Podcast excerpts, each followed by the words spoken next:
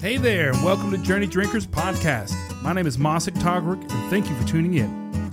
Journey Drinkers is a place for like minded whiskey drinkers to come together and share our passion for the spirit and to develop whiskey stewardship.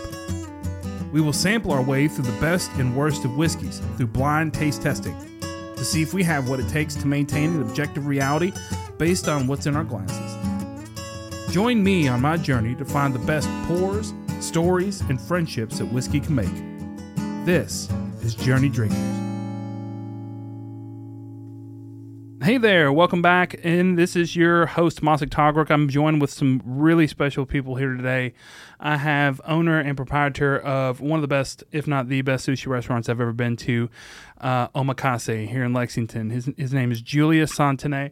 Santini. I'm, Yep. that Lord, is right. I'm, I'm, I'm butchering it. Try- That's fine. Sorry about that. And also uh, in, in the studio today, here's Alex Smallwood. Thank you guys for joining me. Appreciate y'all having us. Yeah, of Thank course, of course. us, yeah. And uh, we got into it a little early um, before we started recording, and I have to say, you, the gift that you brought today has been f- fantastic. It's a Suntory World Whiskey. Give me a little information on this, please. Suntory World Whiskey um, AO. AO means like um, basically it's a world like AO. Um, it's a blended of five world whiskey, and it's just probably one of the um, I don't know um, what's the word for it like um, one of the smoothest blended whiskey I've tried. Wow, wow, Somehow they make five works right, together, right. right, Five yeah. completely different Uh-huh. from five different places across the world. and the design of the bottle itself if you look from the bottom it's weirdly shaped but if Uh-huh. you hold it on your hand like it makes oh, sense it's perfect. It's all come together. Five points. That's beautiful. A lot of thought went into this design. A lot Yeah. of thought went into the in, in into the whiskey itself. Whoever, like, like Alex said before we started recording, uh, whoever put this together was amazing. Looks like there's Irish, Scotch, American, Canadian, and Japanese whiskeys here at 86 proof. Um, absolutely stunning. And uh, and if you're trying to pour for someone it's actually perfectly fit on Oh, your if, yeah if you put it on your on the back side okay, like this. yep that's it perfect, beautiful. Kind of looks like a Superman. kind of yeah You know. yep Yeah, that's a that's a good indication as to what's in the bottle because I'll tell you it's a it's a very palatable whiskey. and the japanese always have a way to put things into the design so as you know that's as i said uh, that's five whiskeys and if you can see the bottom that's five point That's wonderful. right That's so cool. Eh, they they thought about this stuff somehow A hundred percent. and make it um, nice. Make it truly unique experience all the way around. And you you poured out some some heavy hitters. It was my first time at your restaurant last night. I got to tell you, I was blown away. It was Thank from you. from the presentation to the service Yep. to the to the design. Everything had a little special nuance. Everything was clean. Nothing was uh, cluttered. Everything was also tidy but well decorated. Yes, Everything was very well thought out. A lot like this whiskey. yes, very much. Um, and the experience. Fred is is Fred. is amazing. He's a he's a wonderful wonderful we, uh, we got lucky when we got Fred, for sure. wow, he's Yep. been at it what twenty years, He's been at it close, yeah, twenty plus years, I think. twenty plus years. Yep. Wow. So He actually went to um, a school in Australia. It's um, um, he mentioned the, the name of the school. It's like um, blue, cordon Blue. cordon bleu? Yeah, he actually went to cordon bleu. Wow, in Australia. Yep. That's remarkable. That's why it's one of the best. Yeah, so give me a little background on where, where what, uh, how'd you end up in Lexington? Where you from? Um, how, how you ended up making this menagerie of beautiful restaurant Right. uh, so experience on in, here in or- Lexington? originally, I'm from Indonesia. Okay. But then I moved to New York when I was 16. Went there by myself. Um, my cousin picked me up Wow. and lived there for 21 years. And you just said So- hell with it. You're going to New York City, huh? I live in New York. Like basically, I live on the street of New York for 20 years. Wow. Which is that's uh, wicked. it's it's a life lessons that you cannot learn from No. school. Basically, hundred percent. yeah, learn everything from the street. Learn from people So how wait- they behave. Yeah, yeah, yeah. I'm sure you learned learned a lot of the, the lot. street smarts there. Uh, what As- year did, did you land in New York? Uh, 2000. Two thousand. Yeah, it was August 9, 2000. Mm. I got um, two suitcase and one backpack. Oh my god. My cousin picked me up at JFK, and then uh, we went to her apartment. And she said, "I have to work at four. Stay here and just watch um, the TV. Yeah. And I'll come back." And she went out. I have nothing else to do, so I turned on the TV. This is this is me without any English um, language in my body, basically. Wow, wow. And the first thing I watched on TV was Jerry Springer. and you know, my mind was like, "Wow, What a fucking culture right. shock. Yeah, Holy for sure." crap. Then you- after that, you got Maury, so I was like, "Okay, maybe, maybe this is it." Proud to be American. Oh my goodness. But- they have any good subtitles for you so you can understand what was going on? Even if there's subtitles, I wouldn't understand. you want to understand. Right. Okay. So all I see is like this little people with this fight with this bouncer, and then they would fight everywhere. It's fun, for sure. oh my goodness. as I learned, you know, That's- that's it's it's different hilarious. show. What a culture shock. Yeah. God, y- y'all have any any TV shows like that? No, No? no, nothing like that. I don't think we'll ever have like little people on TV. you know? but so that was a shock for me. It was interesting for me. Oh sure. my god! Welcome to America, baby. Yep. So what you what did you end up doing for work while you were there? So here in Kentucky or like in New York, well, in New York, I do I did everything basically, from you know delivering newspaper to Dunkin' Donuts to well any kind of job Wow. to clean the window of Empire State Building. Wow. But I don't go I don't go all the way to the top. Okay, I, I all right. like stay bottom one. Jeez. and well, fast forward to 2021, um, we basically fed up with New York because of the uh, pandemic, oh yeah. Yeah. and that ran a lot of people out of big yeah, cities, didn't it? in New York it went south very fast. Really quick. Yeah. a lot of crazy people on the in the subway would just push people off, and people got hit by the train and Oh everything. It- it's crazy stuff I've never seen before, and it's not like the New York that I know. Right. Right. So right. me and my wife was like, let's get out. Time to get out. Yeah. Time to hit the eject button. Yeah. huh? and her best friend actually lived in Dallas, Texas. So we called them and they say, "Wh- just, uh, "Why don't you just come here and then look at the place, see if you can get a good feel with the city, and then we'll maybe open a business or something." So we plan a two weeks road trip. This is um, November. Oh no, this is uh, February 2020.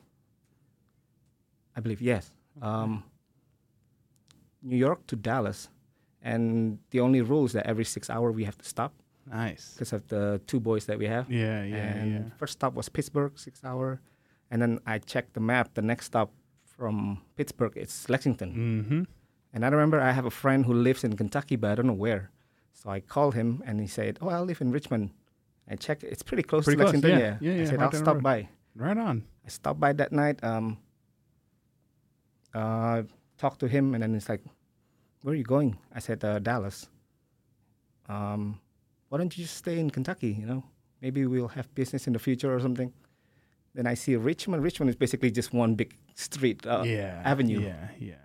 and I told him, "No, I'll come back. I'll visit you again, but I have three meetings in Dallas.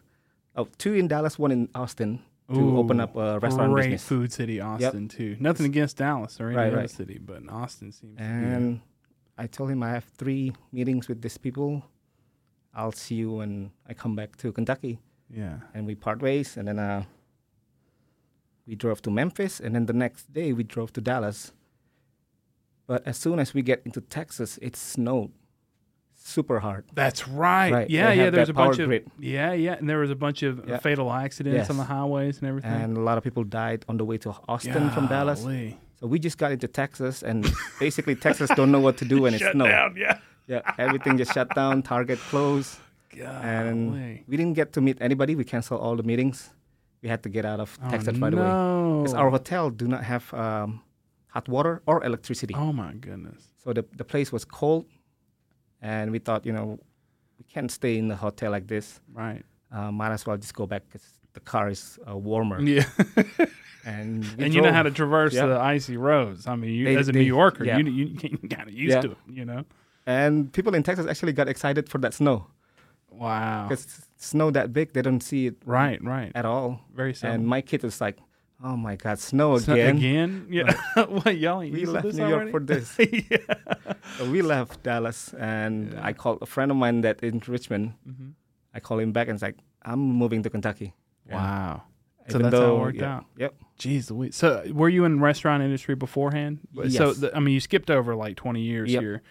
Um, So how did you get into the, the, the restaurant industry? Uh, well, I start from, you know, dishwasher. okay. Um, get to know how they do it as a busboy. Then I ask them, can I be the busboy? And then I start working that way to a server. Wow. Yep. But Man, I've never really grounded. Yeah. from the bottom. Really, So I start doing restaurant business. I think 2006 that's amazing. the first one, and from there, I try to learn as much as I can from one place, and then I'll go to another spot and then see how they do things differently there. That way, I can combine Yeah. the craft that they have. Get your knowledge all on the Yep. yeah from Uh, everybody. I never own any restaurant in New York because it's just not impossible. It's, insane. impossible. Yeah, Yeah. yeah. Without possible. the the proper backing and millions of dollars up Right. front. And, Yep. Yeah. It's too much. So I guess not saying that Kentucky's cheaper, but it's Oh uh, well, compared to New York, come yeah, on. compared Yeah, to of New course. York, Yeah. totally gotta be. different thing. Yep. yeah. And um, we're actually happy that we're in Kentucky. I Well, think it's a good choice. well, let me tell you, there's a lot of people around here that's happy you're here too, Yeah. including myself. Thank you. Yeah. Best sushi in town. A hundred percent. Best dining experience. Dining experience. I mean, with- you like mentioned it. sushi, like dining experience. When- right. When, your beer label is turned towards you every time, like after it's poured in your Yeah. glass, like, it's just, it's the little things that Yeah. that speaks volumes, and every Right. step of the way is is just like that. It's hundred consistent. percent. It's the nuance. It's the attention to detail. There's a certain level of The desserts. the. Oh, listen, those crepes. It's out of the I'm ne- I'm never gonna eat any other dessert and think and think it's better than that. I we ha- I have to bring you some. I have to bring you the only thing in Lexington I think comes close to it from Martine's Pastries. She does Martine's, okay. Martine's. Yeah, she's in the north side of the city. She does a fantastic pistachio cake. And the first time I had it was at a Ouita Michel's restaurant. It was Zim's Cafe. and I walked into the side entrance, and you have that cooler, you know, of all the desserts and Uh-huh. everything displayed, uh, some drinks and stuff. And I was like, hey, you know, how much of those those cakes right there? They didn't have them priced. It was like six bucks for a small slice, and I'm like, man, I, I got, I gotta have it. So I, I bought, I think it was just the pistachio one because it was between that one and another like white cake or something that she had, and it was fantastic too. Uh, but I asked the, the the person behind the behind the bar, I was like, "Which one would you get?" She's the pistachio, without a doubt. Like there was no hesitation. Right. Um, and when I was ordering, I was ordering the dessert last night at, at your establishment, and your lovely wife, she's she's she's wonderful. Yep. And I was like, "All right, help me out. What would you get? What's good? You know, of course everything's good." You know, but she's going. She started at the top. A lot of people get this a lot, but but this one's really good. And she did that, that like That- stutter on the yeah. on the on the finger. You, hey, when somebody when, when, I'm describing something that I want, it's like da, da, da, da, da, like that subtle, you know, Uh, that subtle. that signal. and then it's like, nah, but that that one's good too. And it was both the crepes, but she the tea crepe tea, lit. right. Oh, so, and I was like, nah, nah, nah, we're getting the Yeah. we're getting we're getting the one you, you triple pointed at. All those layers. Yeah, so thousand layer crepe. So you f- you fly the crepes in Yes. from New York from City. New York City. There's a company that makes it, and every time I work, in, like if I even if I move job in New York, I always tell the owner like get this crepe as your dessert. It doesn't matter how much it is because it's very expensive cake actually. Yeah, for It's us, it's gotta be. Yeah. It's gotta be the level of detail and and like sh- just straight succulent deliciousness. Yeah. Like the texture, you think it's too foamy when you cut into it with your with your spoon, and the spoon, this thick spoon. I thought, man, I'm gonna make a mess, but it just you get that right through. angle, whoop, Yep. and it's like, oh sure. Uh-huh. Like I've had crepes, not like that, not. Right, like with a thick spoon and cut into it like that. It normally will, like spill out, like poof out Uh-huh. and kind of and kind of get fattened and flatten. No, baby. The No, dense- baby. Dense but flaky. Dense Like, but flaky. Yep. But more importantly, like it's together. Like you could like smack it around and it still hold Still a there. shape. Yep. but then you cut into that Right. and it's like most, most places, I think, will give you fork when you get a cake. hundred percent. Yeah, Yeah. yeah, yeah. The reason why we give spoon is that so when you scoop it, so it's you like have that like experience. Yep. Yeah, yeah, yeah. everything is there basically. with fork, people just cut and then they Mm-hmm. um, just stick it. stick, stick it Right. straight, yeah, straight down. But no, that was a that was a wonderful, wonderful, wonderful experience. There's a way that I always do whenever I eat that crepes. If it's just for me, Uh-huh. I would peel it layer by layer, so it lasts much longer. Yeah, Man, much longer. Julius, you, you have you have you have, have to come back and play it layer by layer now, man. God, I should have brought some over. yeah, and this company actually make a whole bunch of different flavors. Yeah. Yeah. So who who is it that you This get is from? um, Lady M. Lady M in the city. In the city. Where's she at? Uh, she have um, plenty, yeah. There's a lot of pl- uh, Lady M? stores, Okay. but all the main one is on Fifth Avenue on Fifth Avenue. Lady M on Second. Yeah, Lady M. Fifth It's and a Forty big, big, big company. Right on. So how'd you get turned on to Lady M? That's my uh, boss in New York. Um, he ordered it when the company just started. Ooh. So they just started, and then they want to ex- um, tell everybody that hey, we have this cake. and I think I agree when he said this is probably the best cake ever, just because of how they make it. Right, right, right. And, And when it because when it comes out, you don't really notice the layers. Yes. Like it could be easily just be passed off as oh, just another like cake that was cut good. right, no, no, no.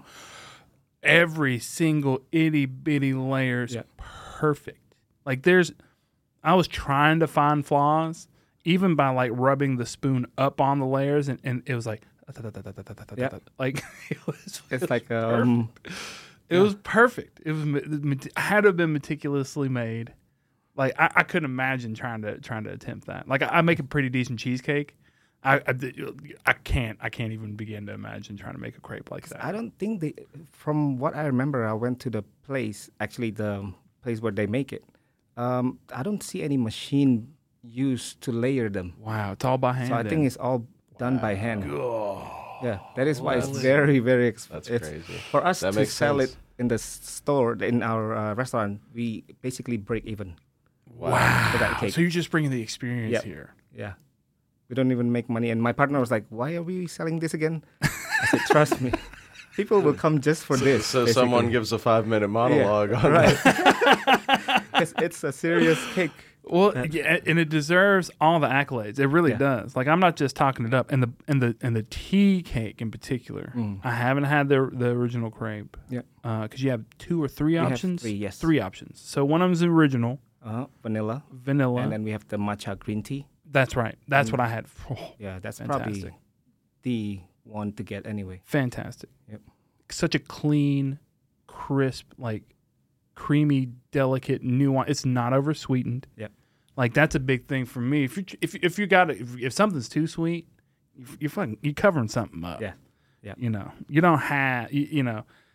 Let the ingredients speak for themselves, and that that's I- that seems true in what you guys are doing, but also giving you the option to have all these exceptional seasonings with Yeah. your sushi. Right. Like you could just take the omakase sushi and just stuff it in your face and be happy. Like I, I would be hundred percent okay with that. A little truffle salt on the top. Oh, the truffle salt. Oh my god, the India uh, with ghost pepper Yep. salt was remarkable. That's Was- prob- yeah, that's my favorite it one. didn't light me up, it but Yep. it, it lets you know, bitch, I'm here. Yeah. Like, we're we're having this. It's We're just experience. slap you and then just And then walk it's like, away. Yeah, it didn't linger. Like Everything is so clean. Like It's so- yeah, that's what we were talking about last night. That yeah, go, I'm glad you brought that up because everything didn't li- like nothing lingered. Yeah. Even the heavier um, uh, flavored sushi like bits, like the sashimi. If you just have the Mm-hmm. sashimi, I've ha- I've been at sushi places where it's like drawn out and it's like I'm taking a drink of water, I'm having the next bite, and I'm still, Still, yeah. that flavor sat on my palate. Mhm. Even the loudest piece of fish that I had at your place last night was was like, "Oh, hey, yeah, how you doing? Good. All right, we'll meet my friend, you know, salmon, Uh huh. or meet my friend, you know, tuna." And there's no it, it, even the cured fish didn't linger. hundred percent. That was so wicked. Such a clean, like I'm big on on that that kind of experience. Clean, crisp finishes, something that doesn't linger. Like Could- bright. Right. Yes. Yeah. Yeah. It's still experience. loud. It was still Yeah. very, very um, expressive in its in its core flavor, but it didn't overwhelm you. Yeah. And that's what the crepe did as well. And like everything that you that that you present at that restaurant is for that experience, and then it's like okay, on to the next one, and it's, it's such a clean, like crisp. Um, uh, presentation, Yeah. which a Thank lot you. of places are hard. It, Thank you. it- it's hard to say that Yeah, about right, a lot of places. Well, I, I believe with flavor, um, it needs to be one and done Mm, kind of thing. And then if you go to the next one, then it should be a new flavor for you. Right. Um, yeah, I've had places where they put way too much truffle, Mm, and truffle is a strong, strong flavor. very pungent. Yeah. and I try to remind the chef it's not about them tasting the flavor. We want them to like experience it, but then on to the next one they'll have Yeah. another experience. Right. Right. Shout out to the bartender with the espresso martini. Yeah. The- oh my god, that espresso martini! I, I kind of wanted to give you a little shit for it when you ordered it. I'm like, you're at this beautiful sushi restaurant, you're getting an espresso martini, and all of my words were shoved right back in my mouth when he let me taste it. It came out and it looked delicious. The presentation was always on point. Right, you had a little bit of whipped cream with a little drizzle of the. the it was like a cherry top. Beautiful, beautiful presentation. And oh my god, I don't think I've ever had an espresso martini like that. I see why you crave it. Yeah. I just had the one sip from my wife's, and I- I- that was the first thing I had to order on on my return. Golly, I don't blame you a bit, Bubba. Yeah. I have that same experience with uh, Corto Lima's uh, um, jalapeno mezcal martini, not martini, uh, Margarita. margarita. Yeah, you've have you had it? Have you had it No. up there? Oh my goodness, Sim- similar type of vibe. Like, Oh, like I'll get, I'll get into I get into a mood. I'm like, man, I'm- margarita big. Good." The jalapeno margarita from Corto Lima. Woo Lord. It's uh yeah. I it's need to really get out delicious. more, you know. I haven't been to a lot of places that um, I've heard good stuff. Yeah, Like uh, I heard a lot of good stuff from Tony's. yeah. Tony's, Tony's have good. They're steak. hard. They're Yeah. hard to mess with. Yeah, Tony's is definitely one of the top steaks in town. hundred percent. Epping also have. a Epping's good- on East Side. Yeah, Yeah. they Yeah. have a fantastic revolving um, special. But I love getting in there and doing a lot of their their their vegetarian vegan options. They do a fantastic job. And listen, I'm a meat eater. I'm a carnivore. I'm a hunter. Like I love, I love eating, getting down. But oh my, their Brussels sprouts, insane. They have a they have a rib there too. I, I, I gotta say they got they got a really good rib. Uh, that's fantastic with a little jalapeno bite to it. It's it's really good.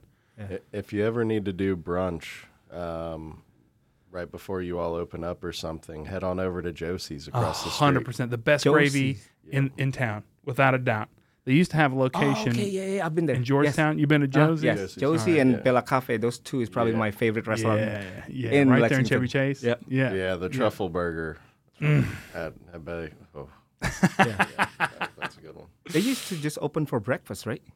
Yeah, they were Yeah, open think just so. for breakfast. They just started doing lunch. Um, was it last year? This year? I think earlier this year. Right, right, right. Um, actually, as a matter of fact, the owners, the, one of the owner's sons, came in into the podcast right before this one. oh, really? So nice. yeah, Dexter, he came in and, and, and we did some we did some pours and, And I think blinds. the, the cat's out of the bag now since it's been announced on the news, but Dexter will be opening up a whiskey bar um, across the street from you as well. Nice. Chevy Chase. nice. Well, hopefully it's gonna be a, yeah. What a- it will bring people to 100%. Chevy Chase Yeah, for sure. Yeah. What a what a Oh. wonderful wonderful family. Yeah. Th- They, he's got he's got a really good backer with him. Uh, fantastic, I'm excited. fantastic. And, and he'll uh, put together an amazing list. A hundred percent. Yeah. Yeah. And he's he's a dusty guy. Like he loves older whiskey. Old whiskey like being like pre nineteen nineties really. I mean he don't he, he messes with some nineties whiskey, but it's it's Uh, really before that. I mean, we've drank pre pro together. A hundred so, percent. uh, A hundred percent. Yeah. Yeah. Pre prohibition, baby. Wow. Yeah, yeah.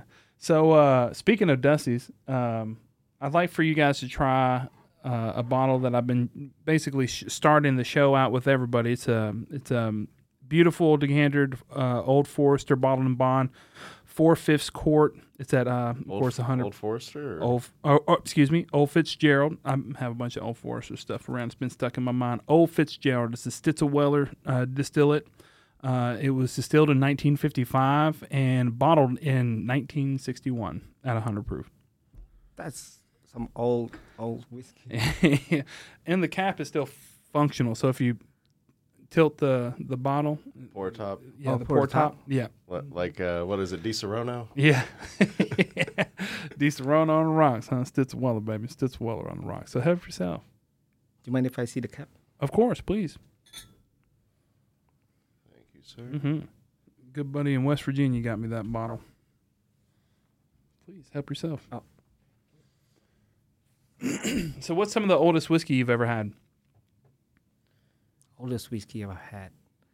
Um, a Scotch actually from the seventies. That's Okay. probably the oldest one. Wow.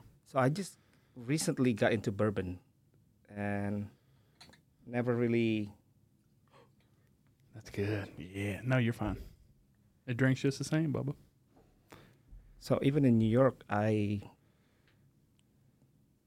It's never interesting to me to get into bourbon. Sure. Um, I like Scotch basically back then, Okay. and my mindset was like, well, I'll just learn about Scotch and then just dive, right? Instead of like going trying here and there. Yeah, yeah, yeah. and probably 70 i think it was a 74 um Balvenie Mm. Wow. yeah the Balvenie Nice. Wonderful. Well, we can say that you've had it uh, 1961 now. So this was bottled in 1961, six years old, distilled in 1955. Four Fifths Court, Old Fitzgerald, bottled and bond. It's a Stitzelweller product. so everybody have their own way of uh, uh, cheers Cheers. cheers alex Mm. Man, I wake you up. I love it. Those 100 proof Stitzelweller Wheaters. It's next level. Got to call 255 3000. It's the heavy hitter right there. That's the heavy hitter, baby. so you said uh, everyone. You started saying before I cut you off with the cheers. Everyone has a different way of of uh drinking drinking. Yeah, hundred percent. so how do you guys would um drink your whiskey if it's Okay. Uh, if well, it's a new one so so do this. Take it. Take your water bottle Mhm. and take a, take a nice little sip of it. See where it goes in your mouth. Really focus on how how you're put presenting it to your palate.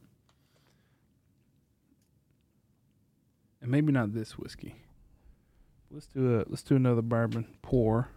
You want to do mine Yeah. Yeah, yeah, yeah. Ooh, shout out to Bjorn.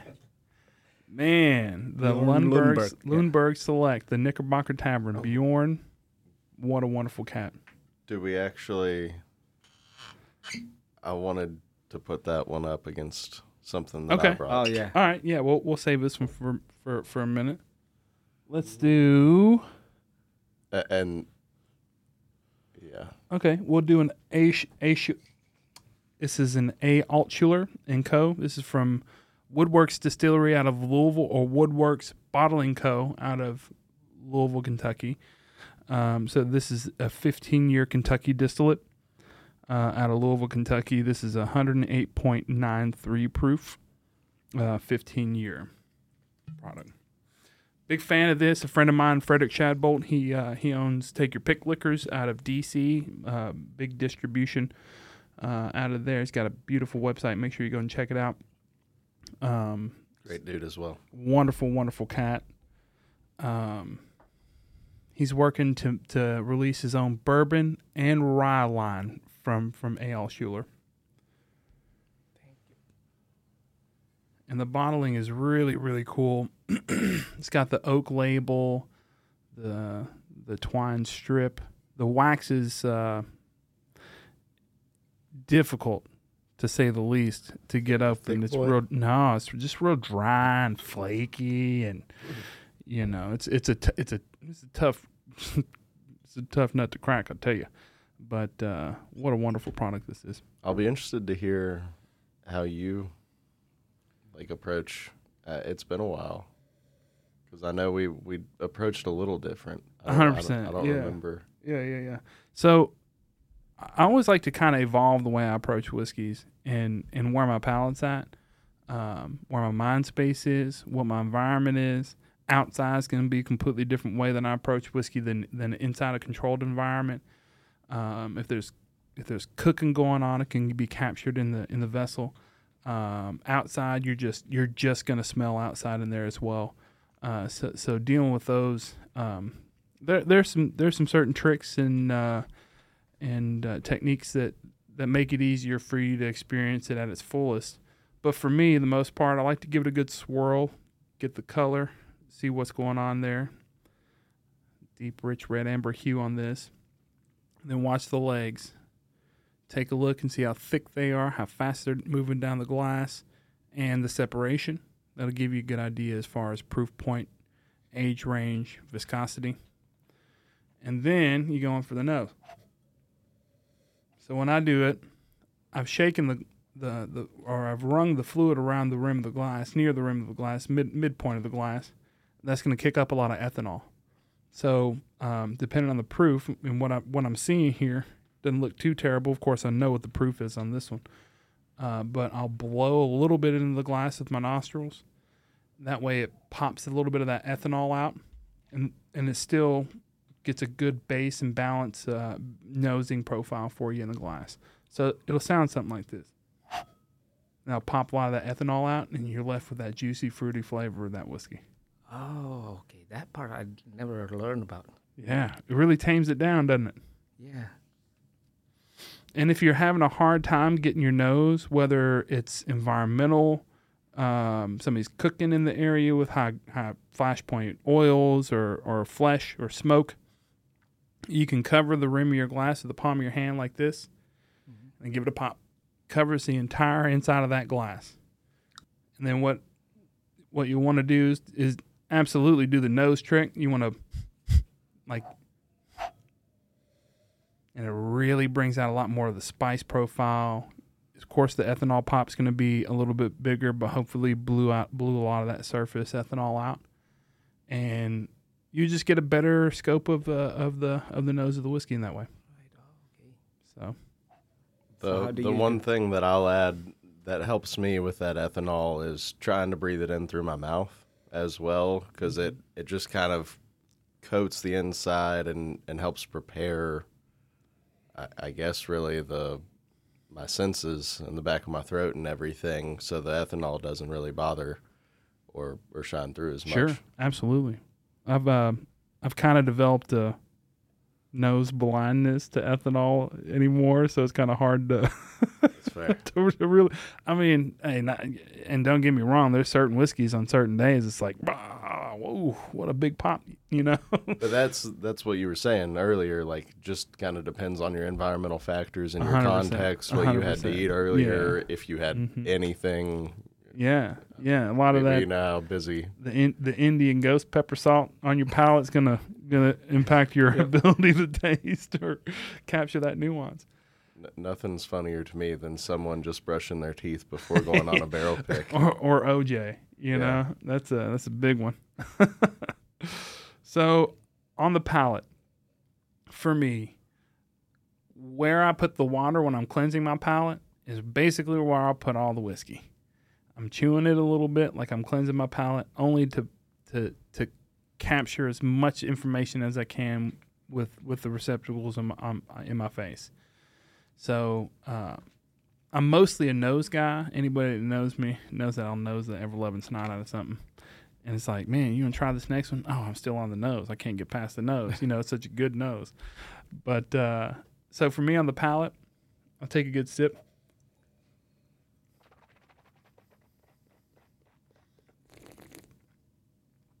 And I swished it around in my mouth.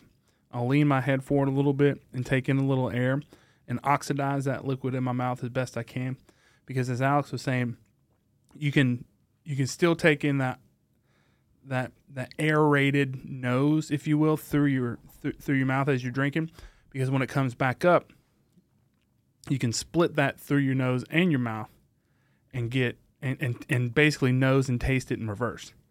Oh. You know what I mean? Yeah. That's that's crazy. Right? I've never thought about that before.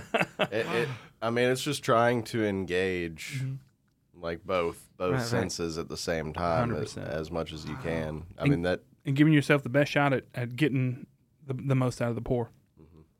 and I think that's where you can sometimes get a more consistent experience. hundred percent. Yeah. And and consistency in in something as object or as you know n- Subject. subjective as whiskey, you know, the more you throw out there, the more common, you know, ground you can find with somebody.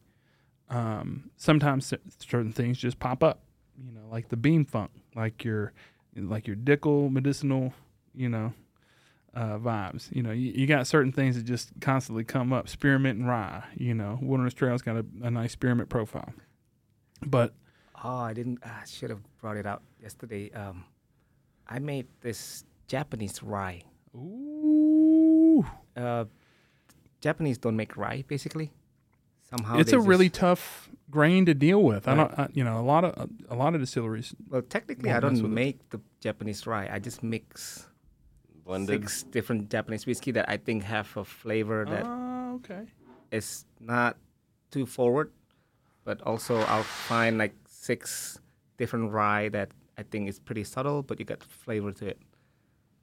All in one bottle. It's like infinity bottle. Infinity bottle for for is is it all Japanese rice? all Japanese. All Japanese. Oh well, all Japanese whiskey. Whiskey and that, all that rye. give okay. Yeah, So it's a rye mix it. distillate. Yeah. So it's like it's like a, a just I'm just playing around with this stuff. Ma- y- Put it in listen, the bottle. Master Distiller Julius, baby. Well, yeah. That's or Master we'll Blender. Master, Master Blender. Blender. baby. Get that omakase Yeah. blend. Put in like a bottle. Call it Japanese rye. There you go. There you go. That's really rad. So that's you know that's basically how I'll approach tasting, and and it's all very quick. I'm not you know if if I'm not getting a lot of the nose, I'll pop it, mm. blow out blow out the ethanol, take a swig, a little bit of air, and it's all done down the hatch. Yeah, I find it interesting how people have different ways Yeah. of um, nosing and tasting it. So how would you how would you say you you taste? I'm very whiskey very basic. Just nose it left and right, and then down the hatch. um, exhale through the mouth, and then that's it, just down. Okay. Yep. Yep. Nothing wrong with that. Right. right. Yeah, Nothing. but um, I'm trying to learn from people. Not not how they do it properly, but how they do it. A hundred percent. Yeah, I'm not going to ever say that that's this is how you're supposed to Right, right, right. You know. I mean, just like anything, every like everyone can have a different process that achieves a different level of success for them. A hundred percent. Yeah. Yeah. I'm just trying to get as much information to help me make an educated decision the best I can. But, you know, there's there's a lot of people out there that just want to take a drink. Yeah. Give me a thumbs up, give me a thumbs down, put it in the middle. You never know. That's hot. That's all right. I like it. I don't. Whatever, whatever. So, uh, yeah, what'd you think of that? Uh, what'd you think of that 15 year Kentucky distillate? To my palate, it's a bit um, drier. Sure. Um, I like the one next to it better. Oh, wow. Yeah. Well. I mean, it's rubbing Yeah. shoulders with greatness, Right, right. you know. So this uh, straight bourbon whiskey is 15 years old, new American charred oak and new giant French oak. So the dryness uh, from the is going to be pulled out. Yeah, I didn't want to say it was finished initially, um, just so I could get your perception of it. right. But a lot of that French oak probably is is what's is what's Mm. like drying you up a little bit. Um, but solid pour. It's really unique. Yes, it's, it's very Nothing- good uh, bourbon. N- Not not a lot of not a lot of whiskeys like it, especially a 15 year old Kentucky distillate. It's pretty pretty pretty rad pour. But uh, all right, let's. I'm, I'm gonna set this one back for a minute, and then I like to uh, go back to it after after a little bit, a little bit of aeration. So it looks like Alex is fin- finna pour some something up for me to blind, right? Yeah. So All right, cool. I'm gonna put, h- I'm gonna do put my you blindfold on. how do you want to do this? So, um, because we've got do, do you know? Does he know what you bought? no. Okay, all right. So I have a blindfold right there. Okay. So we're actually doing doing blinds. So Oh, yeah. so he has free roam of the room. He could pull something off the shelf. He can grab something in the bag. He could do pocket pours. Hashtag Kenny Mills pocket pours, or uh, whatever whatever you want to do. You know, That's something could Kenny would do. a hundred percent, a hundred percent. You know Kenny well, so you can do anything from mezcal to to you know Maker's Mark. It don't matter. Can I can I do a couple at the same A time? hundred percent. Yeah, absolutely. So here's a couple glasses from me. And do you have a couple clean ones? Yes. Sweet. All you got to do is throw a little bit of water in it, get it cleaned out.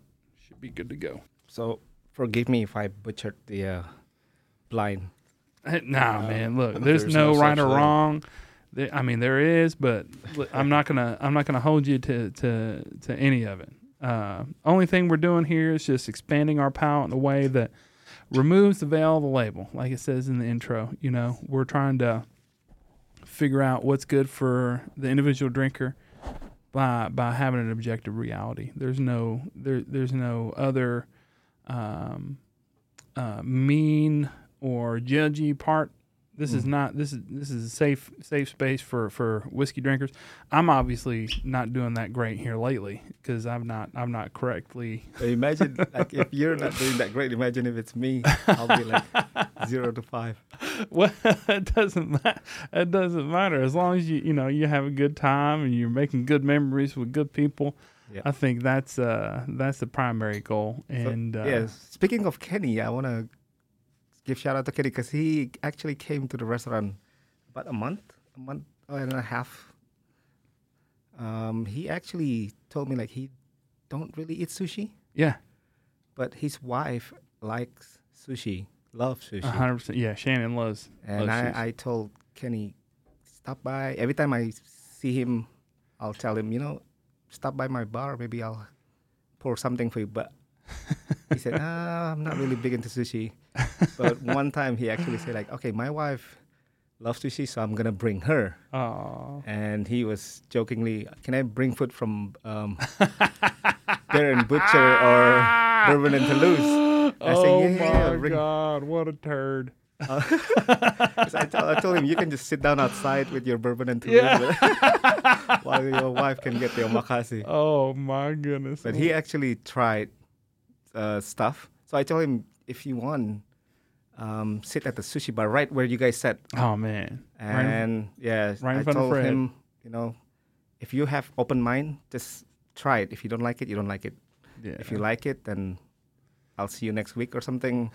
and then he's like, okay, okay, okay, I'll try it. So he actually went through all the fish. And every time Fred gave him something, he looked at me and like, that's the best piece. That's the best piece. That's the best one. I was like, see, I didn't know you eat sushi now.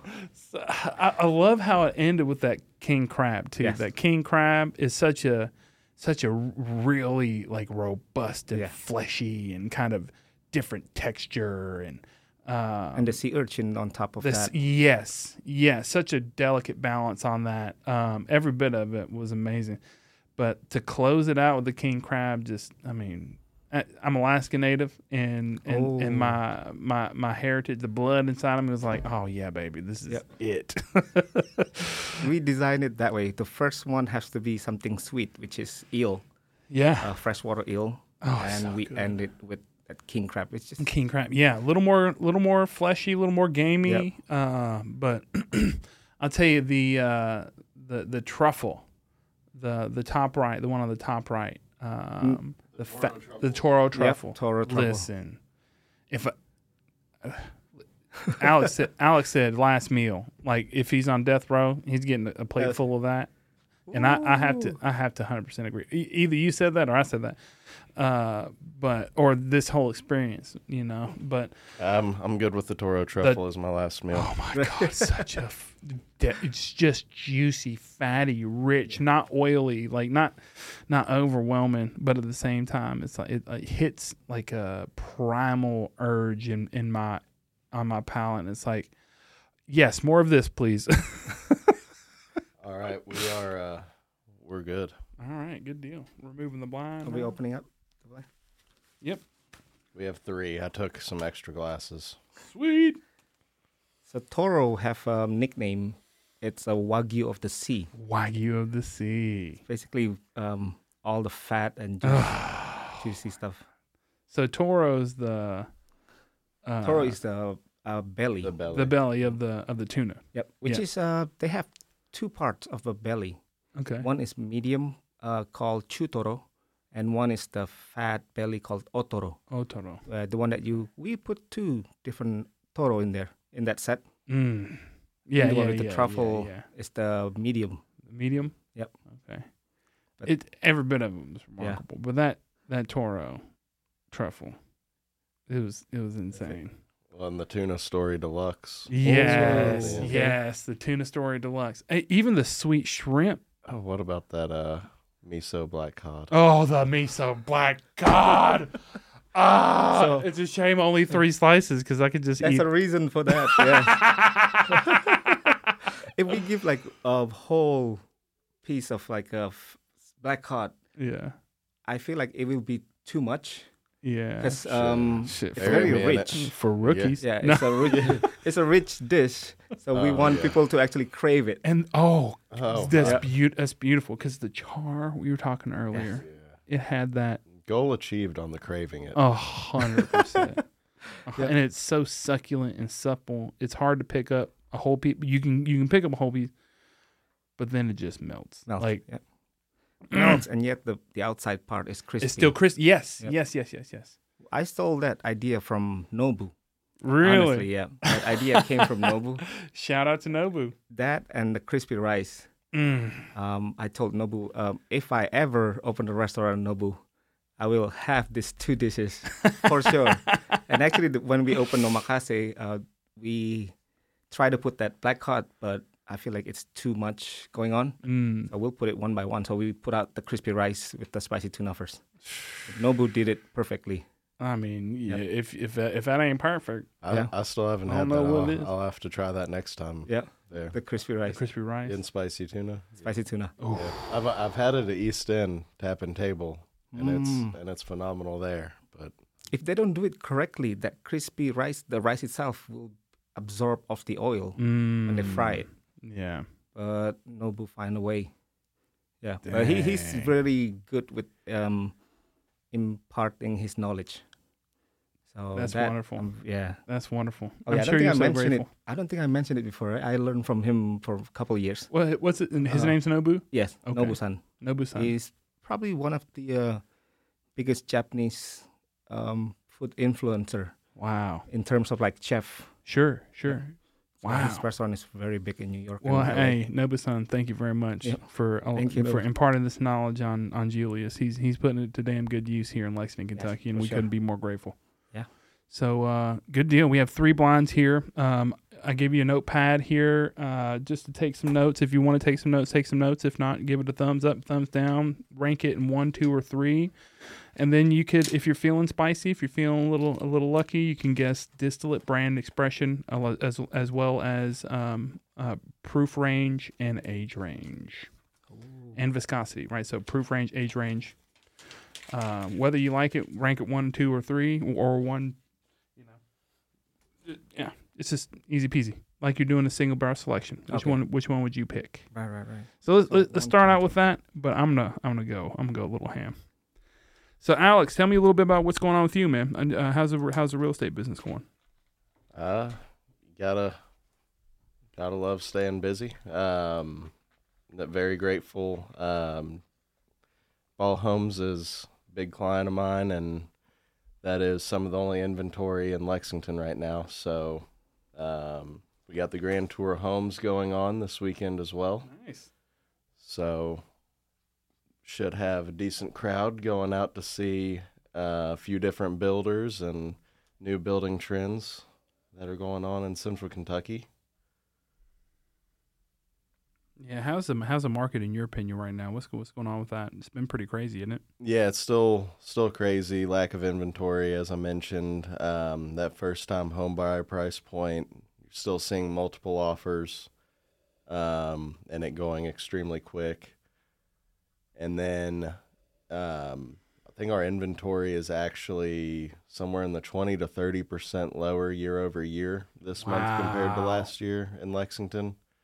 Um, so that that obviously affects sales numbers. If there's less houses for sale, there's less houses selling, but um, prices are still appreciating.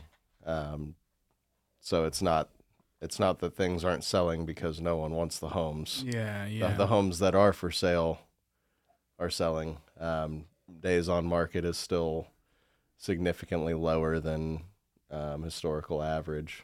So we're it's interesting. Um, definitely some some rate hikes um, recently. So That's making it tough too. It? yeah, that's that's kind of making it to where uh, some folks are less incentivized to move, um, and without the people moving, that doesn't exactly free up the inventory unless you have the new construction or you know population uh, kind of decrease from folks leaving to go somewhere more affordable um, as far as bang for buck price point wise or um, job opportunities elsewhere. Right. But you know, Lexington, we're we're always trying to attract uh, folks, whether that be. I know we were recently named a top ten place uh, to come out of undergrad to live in, and also a top ten place to retire. So if we can really focus on um, attracting and retaining folks that when they're in the primes of their career and and reaching you know the the biggest impact professionally that they'll ever have um, that'll be kind of the next step in my opinion for helping Lexington grow hundred percent. Where do you see the market going here uh, in the near future? ah well you know don't have a crystal ball um, whatsoever so this is completely opinion and has has no real basis because you can take the stats and and make a convincing argument no matter which way you're you're really wanting just like any wikipedia article right um I just want to get you on record so but- I can I can laugh at you later. on record so that way someone can uh serve it to me later I'm, nah, just, I'm just kidding. I I do think that you know with our urban service boundary, even if they do expand it, um, you know the tradesmen, the their cost of labor right now because there is a labor shortage, keeps the cost of building high, even if some of the supply chain issues um, have been solved and some of the prices of materials have gone down, like wood. Um, the the cost of building is still going to be high. So I guess what you're, depending on what your definition of affordable housing is, I mean, there may not be too much of an increase in that inventory compared to what some people might think because it, it's still going to cost a decent amount to to put any house up now that's new construction. Yeah. Um, And then when we have more people that are living at home with their parents now than ever before in history. We have a huge demand of folks that are wanting to get into that first time home buyer price point. The current homes have gone up in value. With interest rates going up, it's harder for single income households to be able to buy a home and get approved. So I, I don't I don't see it going downhill like mainstream media likes to say, or at least here locally. I, I don't pay attention to the national market as much as you know, stay in tune with Central Kentucky. That's good. We're kind of staying in our own lane in that regard, huh? Yeah, um, having that urban service boundary, um, while it does have its constraints, also does help insulate us and prop us up um, property value wise. That's really rad. Does the uh, national value affect a lot of the uh, value in Lexington alone, or n- not directly, or how does it usually? um, the national trends do have some influence, but it's it's so segmented on on each market. Because even even some larger states, like for example California, they're having a lot of people leaving, so their market, especially luxury market, is taking a hit. Um, whereas our luxury market hasn't exactly seen that type of hit because some of those folks are coming, Coming in, and and right. moving here. Yep. Yeah, for sure. 'Cause, um, the living costs, basically, living costs probably the biggest reason people move out of big cities. Yep. More power to Lexington, I guess. yeah, definitely. More reason to come and Yeah. uh, and, and grab some great sushi. And yes, we need more. Um, I shouldn't say new stuff, but um, new things that people haven't experienced yet in Kentucky, especially in Kentucky, because I've heard people like um, joke about how Kentucky always ten years late Ten years late. Yeah. Yep. to get Yeah. stuff, and I've seen it now. How I would see things that like, what do you mean this is new? Like I've had this in New York like 10, 15 years ago. But Like, they were I- like, yeah, it just got here. I had no idea conveyor belt sushi was a thing until going. Right, right, right. Well, I'll tell you, my eight year old did, and he was like, "Hey, Daddy, can we can we go get some of that?" And there's a there's a place, uh, golly, off of Harrodsburg Road. Help me out here. It's got a ro- robot server. Oh, okay. I know K-Pot does. K-pot. Is it K-Pot? And Well, maybe they're over K-Pot. off Richmond Road. Now there's there's a new one, newer one off of uh, Harrodsburg Road with the Um, with the robot server, and it has this cute little kitty face. My son's obsessed with cats. It's the only reason I got a cat is because of him. He wanted one last year, and it's got this. believe it's it's is it next to Bella Bellanote? Around that area? Uh, I'm yeah in that area. Yeah, Oh, St. Nicholas. Oh, Zundo. Zundo. Is No, that the one? I'm pretty It's sure. not? No, I don't think it What is. the heck is I I need to get out more. Apparently, I'm pretty sure it was pretty new off of Harrodsburg Road, or I'm tripping and it's not anywhere near any of those. Probably it's close. Yeah, so Harrodsburg Road, closer to downtown. Broadway. Yeah, yeah, yeah. I mean, Okay. 64 all the way to Harrodsburg to me. but yeah, yeah, it's on Broadway. Huh. Anyway, Anyway. it was really cool, and the server was so nice. My son was like, "Can we get, can we get what? the fruit from the robot?" And she was like, "Oh yeah," and she was happy to do it, you know, and set it down on the thing. She pushed a Right. couple buttons, and it was like boop boop boop, and just like came alive. And Arthur was like, "Yeah."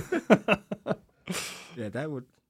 I don't think that would work for omakase. oh no, it's yeah, It's, it's the yeah. person to person. It's yeah, it's re- it's it's really close. It's lo- it's really intimate in there Yeah. too. Not a huge dining room, but it's it, you know it's it, the vibe is is, is is is such a such a chill, comfortable, homely like Yeah. well, you experience. just you just melt into your seat when you take a bite of something. I mean, here- you, Yeah, you it's just go into a zone. Nothing else is going on around you. Like, yeah. So, have you uh, been to the one before we took over? There's a uh, place I've called not. Tomo. Tomo. Mm-mm. Yeah. Yeah. Because um, well, when when we went there was, I only went there twice. Once to see the uh, place, and the second time was to design to meet with the designer. But the first time I went in there, I see that one divider, one wall in the middle of it. I was like, ah, this is going down, for sure. Because Yeah. uh, we don't want two separate rooms, and having like open Yeah, the open is floor plan is much better. beautiful. Yeah. the way you got it set up is really and nice. they, I insist on building the bar because without bar, Mhm. there's no point of opening a restaurant. Basically, yeah. the only reason is to have bar. But So it turns out pretty good. I, I'm interested to hear some of your your all's thoughts as as you're going through some of these. All right, good deal. So where If- you at? Number one. You like? Oh well, it's empty. Yeah. Yeah. You like number one the best? so far, yes. Okay.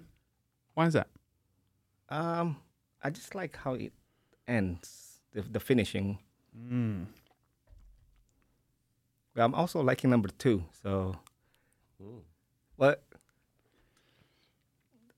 to me, anything with alcohol tastes good. basically.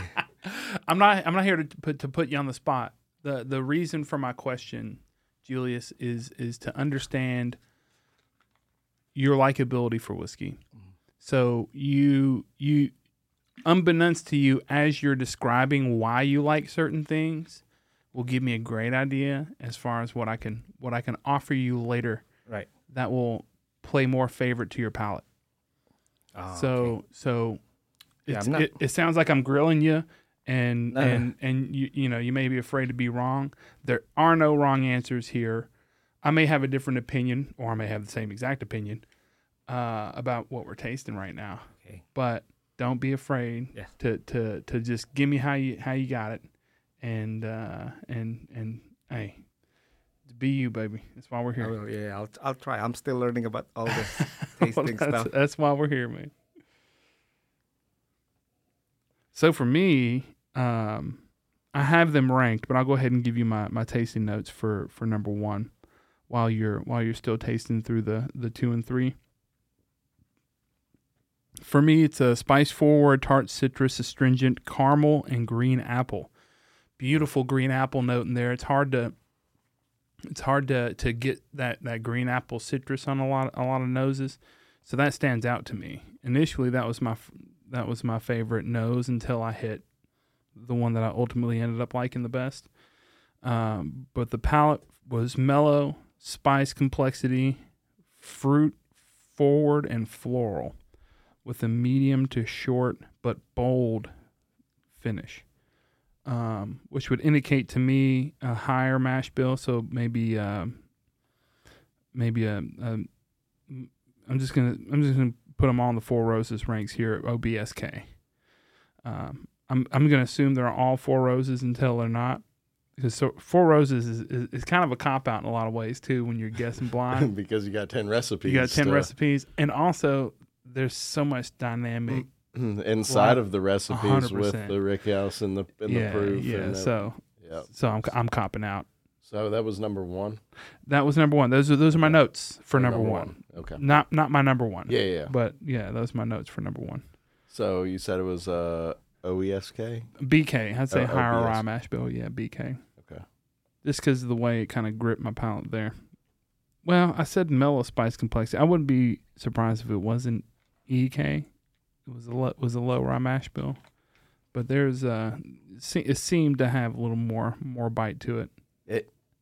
I agree, and I mean, obviously, I, I poured them, so I so I know what it is. Yeah. But uh, the drinking experience, I, I agree with what you're describing. Okay, good deal. Um, like that. Not not all the notes completely, but but with that rye. High rye mash. yeah, Okay, yeah. good deal. So It where you at? You, like you tasted two and tur- three. Yeah, I just tasted two and three. Uh, just three basically just now. But I have a feeling this is all four roses, all three. That's that's what I'm assuming too. Yeah, because the third one very familiar. I mean, I'm, Like a Knickerbocker. like a Familiar. Knickerbocker actually. I could be wrong. Oh Bjorn, what a what a great spot up there in Altoona, Pennsylvania. Beautiful, beautiful grounds. The food there's awesome. I met the chef when I was living up there. I don't know if she's still around. She's fantastic. the The bar is very reasonably priced. Beautiful patio in the back. I think they were growing some uh, some uh, what's IPA made of? Cheese Louise, brain fart, hops. I think they had a hop wall there at one point. If I, I think it's still around, and I'm pretty sure he had a beer brewed either locally or semi-locally or regionally, and it was on a nitro tap. So when I was when I was there, he had all his hops brewed into his own label beer Wow. on a nitro tap. So it was like a shashong, shashong, you know, you had to kind of chunk it out of the out of the barrel. It was re- it was really neat. Um, but uh, it, real big Scotch guy, real real real gr- uh, such a great host. Anybody that's listening in the Altoona area, go give Knickerbocker a try. They they got some fantastic food and very reasonably priced pours. So uh, yeah, tell me where you at? Second one, like assuming this is all four roses. We're, we're, let's let's let's keep our guesses out of it right now. Let's let's just play favorites. Which, what's okay, your favorite? favorite? Yeah. Well, obviously number one. Obviously number one. Yeah. yeah. you killed it. There's nothing left in that uh, it's beautiful. I tried to nose it again, but even the nosing. One, what's on mine? Oh yeah, if you don't mind. Because going back and forth is really important. Because mm-hmm. what you fall in love with may change after you had a, another pour or something else, and then you come to your senses and realize, oh well, this is completely different, or this is confirmation that I like this one the best. And sometimes you just choose which one's the hottest Mm.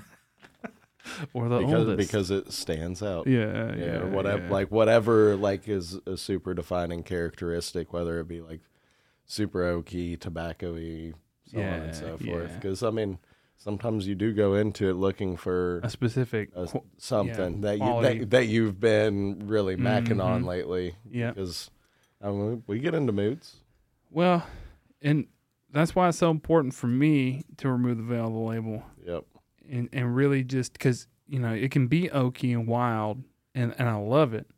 But at the same time, if it's the youngest thing, but it's the most balanced, complex, more delicious pour, then of course I'm going to go for the younger.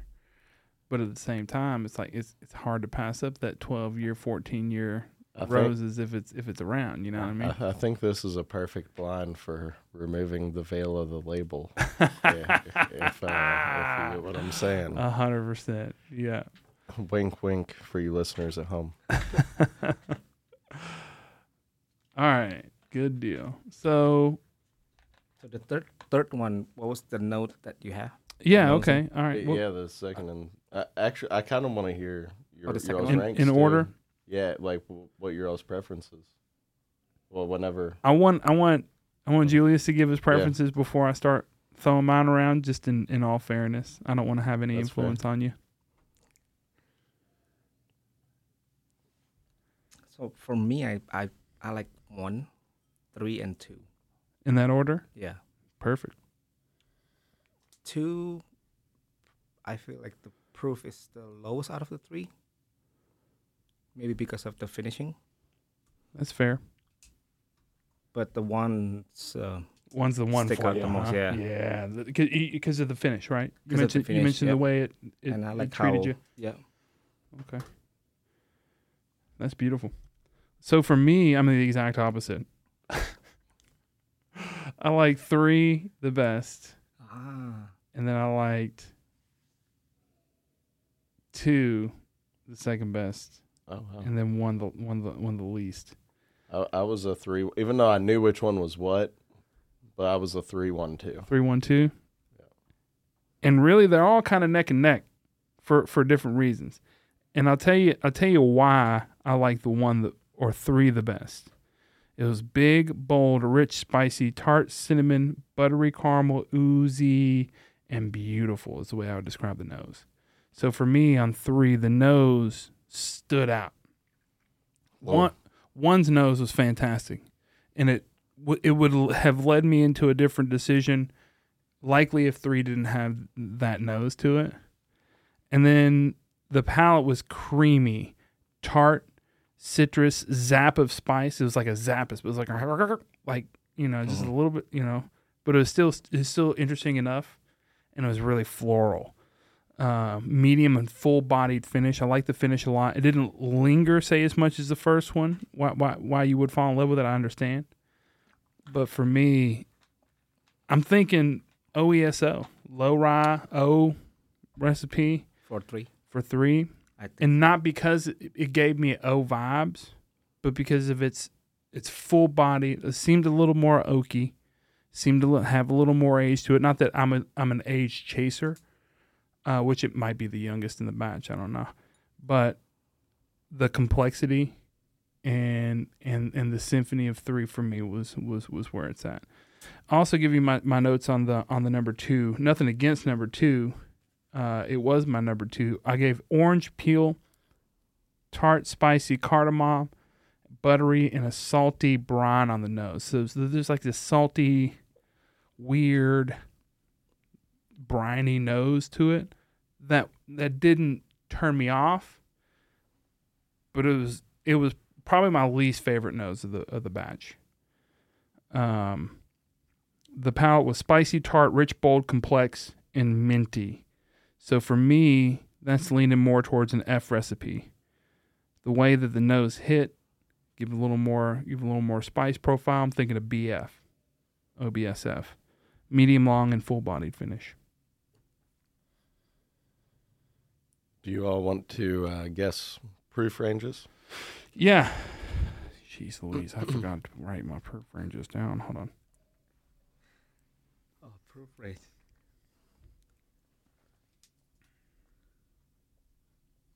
So or, or age? I don't. I, you mentioned both as a, yeah. I was so focused on getting these notes out, I didn't didn't mention it. And, once, and give us a range. So a five proof point, give or take, Okay. and then like a like a two or three year range there. I will say once I tell you what three is, you'll understand why it was both of why we ranked it because we've we have shared this port before. Mmm, you sly devil. Actually, you have it open i- in your living room. Ooh. All right, I'm on the third one. But this is actually all four roses? Confirmed? Or Maybe we don't know yet.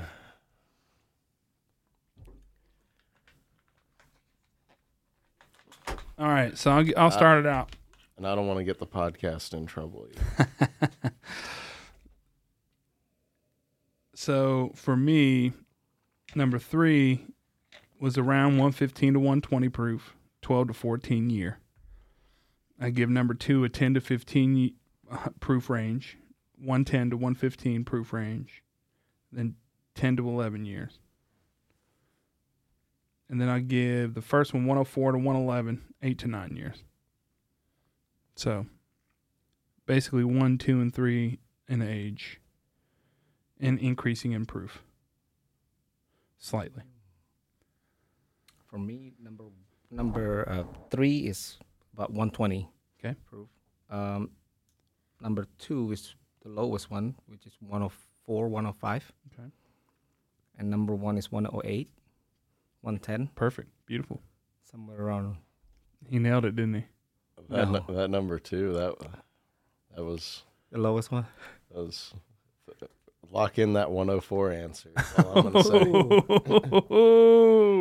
I And love that's it, the- baby. and I love that's it, the baby. last. That's the last one I liked actually. but Man, you you a proof whore. kind, kind of, yeah. if I taste it and then I don't feel the heat, I was like, oh, okay, maybe this is not Okay, for me. yeah, But then if I go back, Get I this, might like get it. this weak ass shit out in front of me. So number one, Knickerbocker! really? Oh! You called I it. know. You I called love it. that. The you said, yeah. "Oh, it looks. It sounds so familiar. It's, it's very familiar." It's very uh so wow. That one is a nine year, 10 month, Okay. yeah for a and around 113 proof. I, I nailed it. I, Yeah, nailed, I you- nailed the age range and proof range. yeah. I f- I killed a bottle of this by myself. I can see Like, why. uh, baby. It still lingers with me, you know. that can makes see sense why. why, you Yeah. killed the glass of it first. Right. A hundred percent. I A love it. hundred percent. Shout out. So number Oh two no! Ooh. was a Bulleit single barrel. So this one is 104.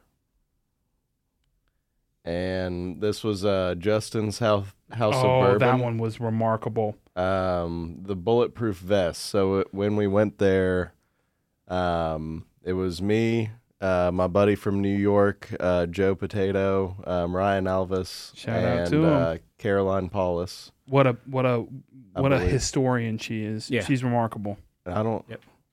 That might have been. I can't remember if Justin Thompson was with us or not, but they rolled out twelve barrels. We picked three. Nice. Um, Gotta well, love those You know, they rolled Was out that with, rolled uh, out twelve bottles. yeah. sample Was that bottles. Melissa Rift? I do believe so. God, I love I loved picking with her so much. She's she's such a rad person. Do you have any age range on that? I, I, I did. I don't remember. So- I, I think this was one of the ones that was the ten to twelve. Ten to twelve. Yeah, I think I think they had some We- eleven, depending on when you picked it. So we did. There was two, it was either nine or twelve. There were yes, like, two of batches. the two of the three that we picked were the older, and one was, was, the younger. younger. That that had to have been one of the one of the older ones. and that was one of the hotter ones as well. At one hundred four. It, I mean, Julius nailed it, but it we did think that it drank a little above its. I'm I'm here for it, weight. baby. Hey, I'm Yeah. I'm so happy to see you shine, man. Thank you. really. It's beginner's luck again. Yeah, First time, you know. You know, just pull that one out. And then number three, Ooh, the American- Bia. Oh, OBSO. Oh, almost B. Almost got the recipe. EO. The American Ew. 9/11 tribute from 2019, OBSO, 10 years, 11 months, almost 120 proof, 118 and change. Is it really 9/11 tribute? Wow. So there was a fundraiser. Um, there was um, a gentleman in our bourbon group that served with some guys that um, they were stationed up in New York whenever 9/11 happened, I believe, and so they actually did like a a run. Him and his platoon did. And Merrick Inn donated some of the proceeds towards their run, and then at the end, when they made it to New York, they donated um, all the funds to the families, I believe, of the victims of 9/11. Right. It's really rad. I'm so glad that that this was one of the blinds because Mind- Dex was just in here last week. Mind if I see the bottle? Yeah, absolutely. Like I said, I, I went to New York when I was 16. So when 9/11 happened, I was somewhere around downtown. So Wow. I had to run for my life. So Wow. this kind of things really. Wow. Yeah, it's a it's a great pour. And back when the Murrays um, owned Merrick, they did a couple barrel picks um, with charity, whether it was the McKenna Foundation um, with UK Hospital um, or the 9/11. We call it the on the hill now. We don't Oh. we don't say the name. It's on the it's on the hill. on They're the- on the hill. around the hill. They're on the yeah, the restaurant on the hill. Uh, the grouper fingers are better at Josie's, anyways. Without a doubt. Straight up. So that no, that was a great blind, man. Thank you very much. That was a Yeah, uh, thank you. That was a killer. Those are all killer pours. N- absolutely nothing wrong with that Bulleit, baby. Give me that. I, I got a little minty because it, it got weird, got funky, got that with that cool. but also 100 proofer four roses some of that mint shines through 100%. more often 100%. I, I mean it's it's definitely Yep. Yep. i mean not saying that Bulleit's four roses by any means but Well, they were Easterns and unconfirmed Easterns. y- y- that's why I, di- I didn't want to get the podcast in trouble Ain't, ain't no trouble, baby. Ain't no trouble. Ain't nothing but Wayne. You know what I mean? If they want to come after me, hey, man, let's have a pour. Let's talk about it. You know what I mean? If we don't cause trouble, then we don't do the right thing. Don't start no shit. Won't be no shit. No. So, what a great blind, man. Escalated Thank quickly. you, thank you so much. That was uh, that was, those are great pours. we got a couple more things down in the bag i, I want to throw that out i don't know if uh, if a blind makes sense for them because they're a little all over the place um, Let's let let let me blind you guys on on a on a little something something. okay and then i will probably have to pour these and run here in a second Okay, yeah, no, that's fine.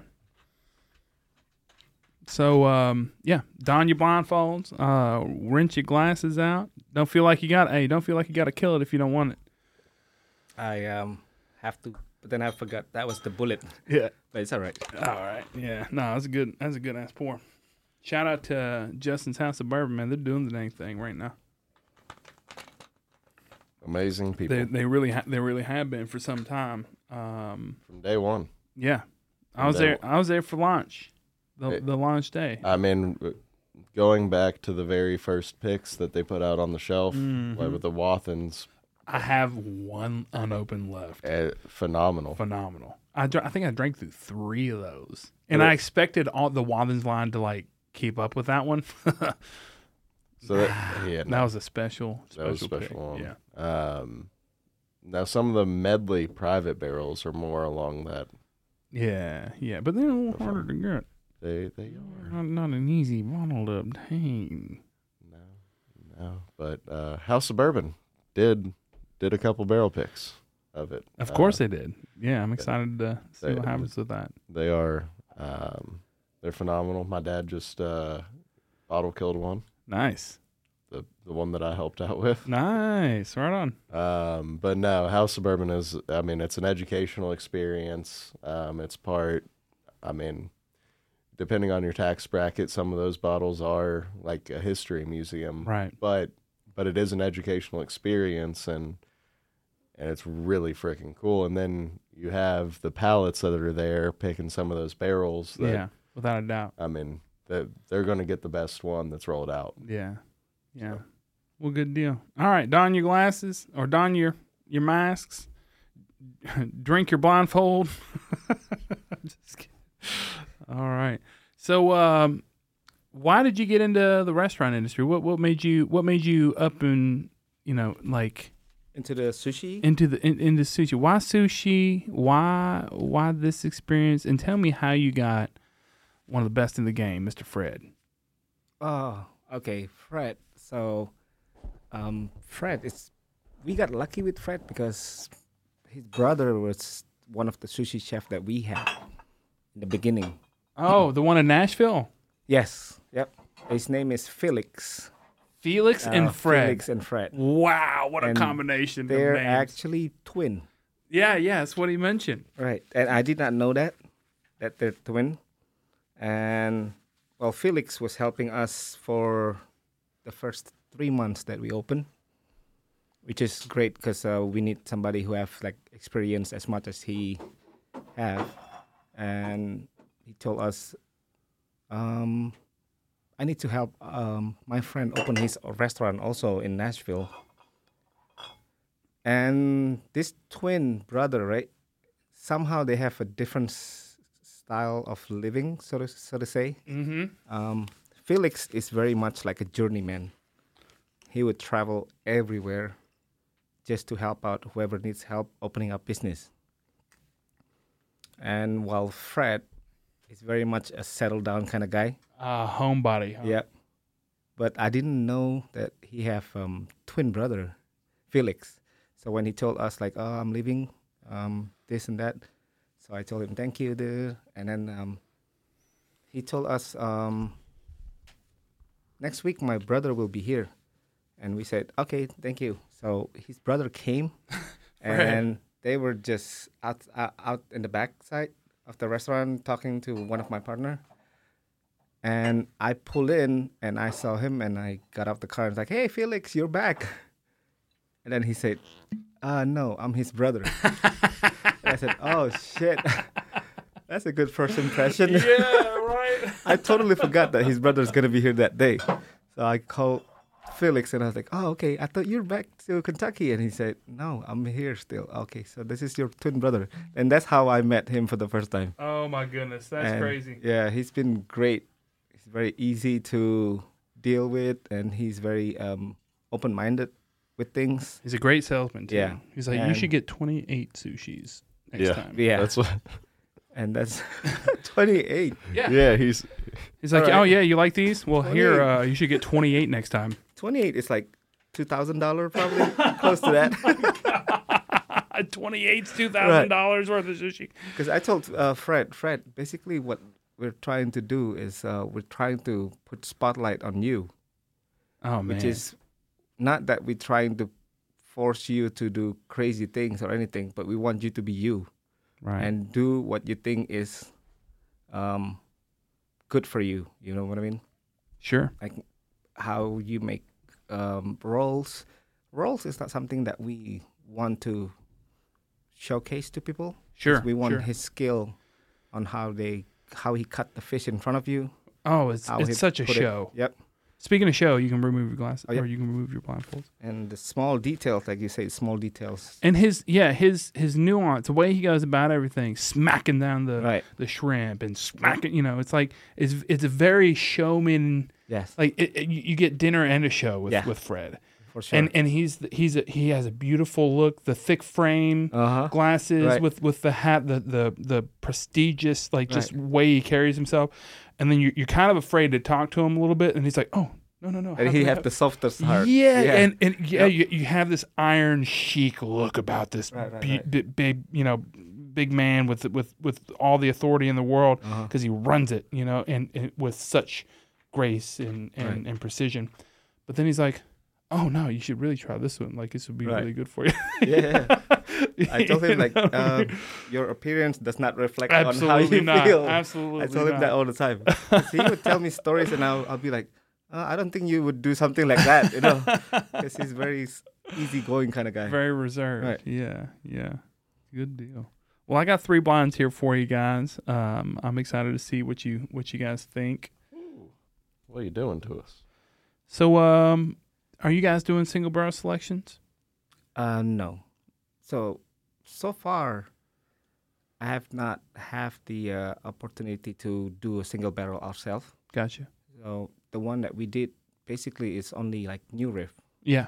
Yeah. Which we split with uh, Happy Hour. Okay. Aaron right on. is a- yeah, yeah, yeah. He he's a great guy, and even then we don't really take a lot of the uh, yeah, a lot of the barrel road, yeah. stuff, right? Yeah. So we'll we'll get there eventually. Sure, sure. Yeah. Yeah. The allocations are kind of gobbled up right now, huh? Right. Yeah.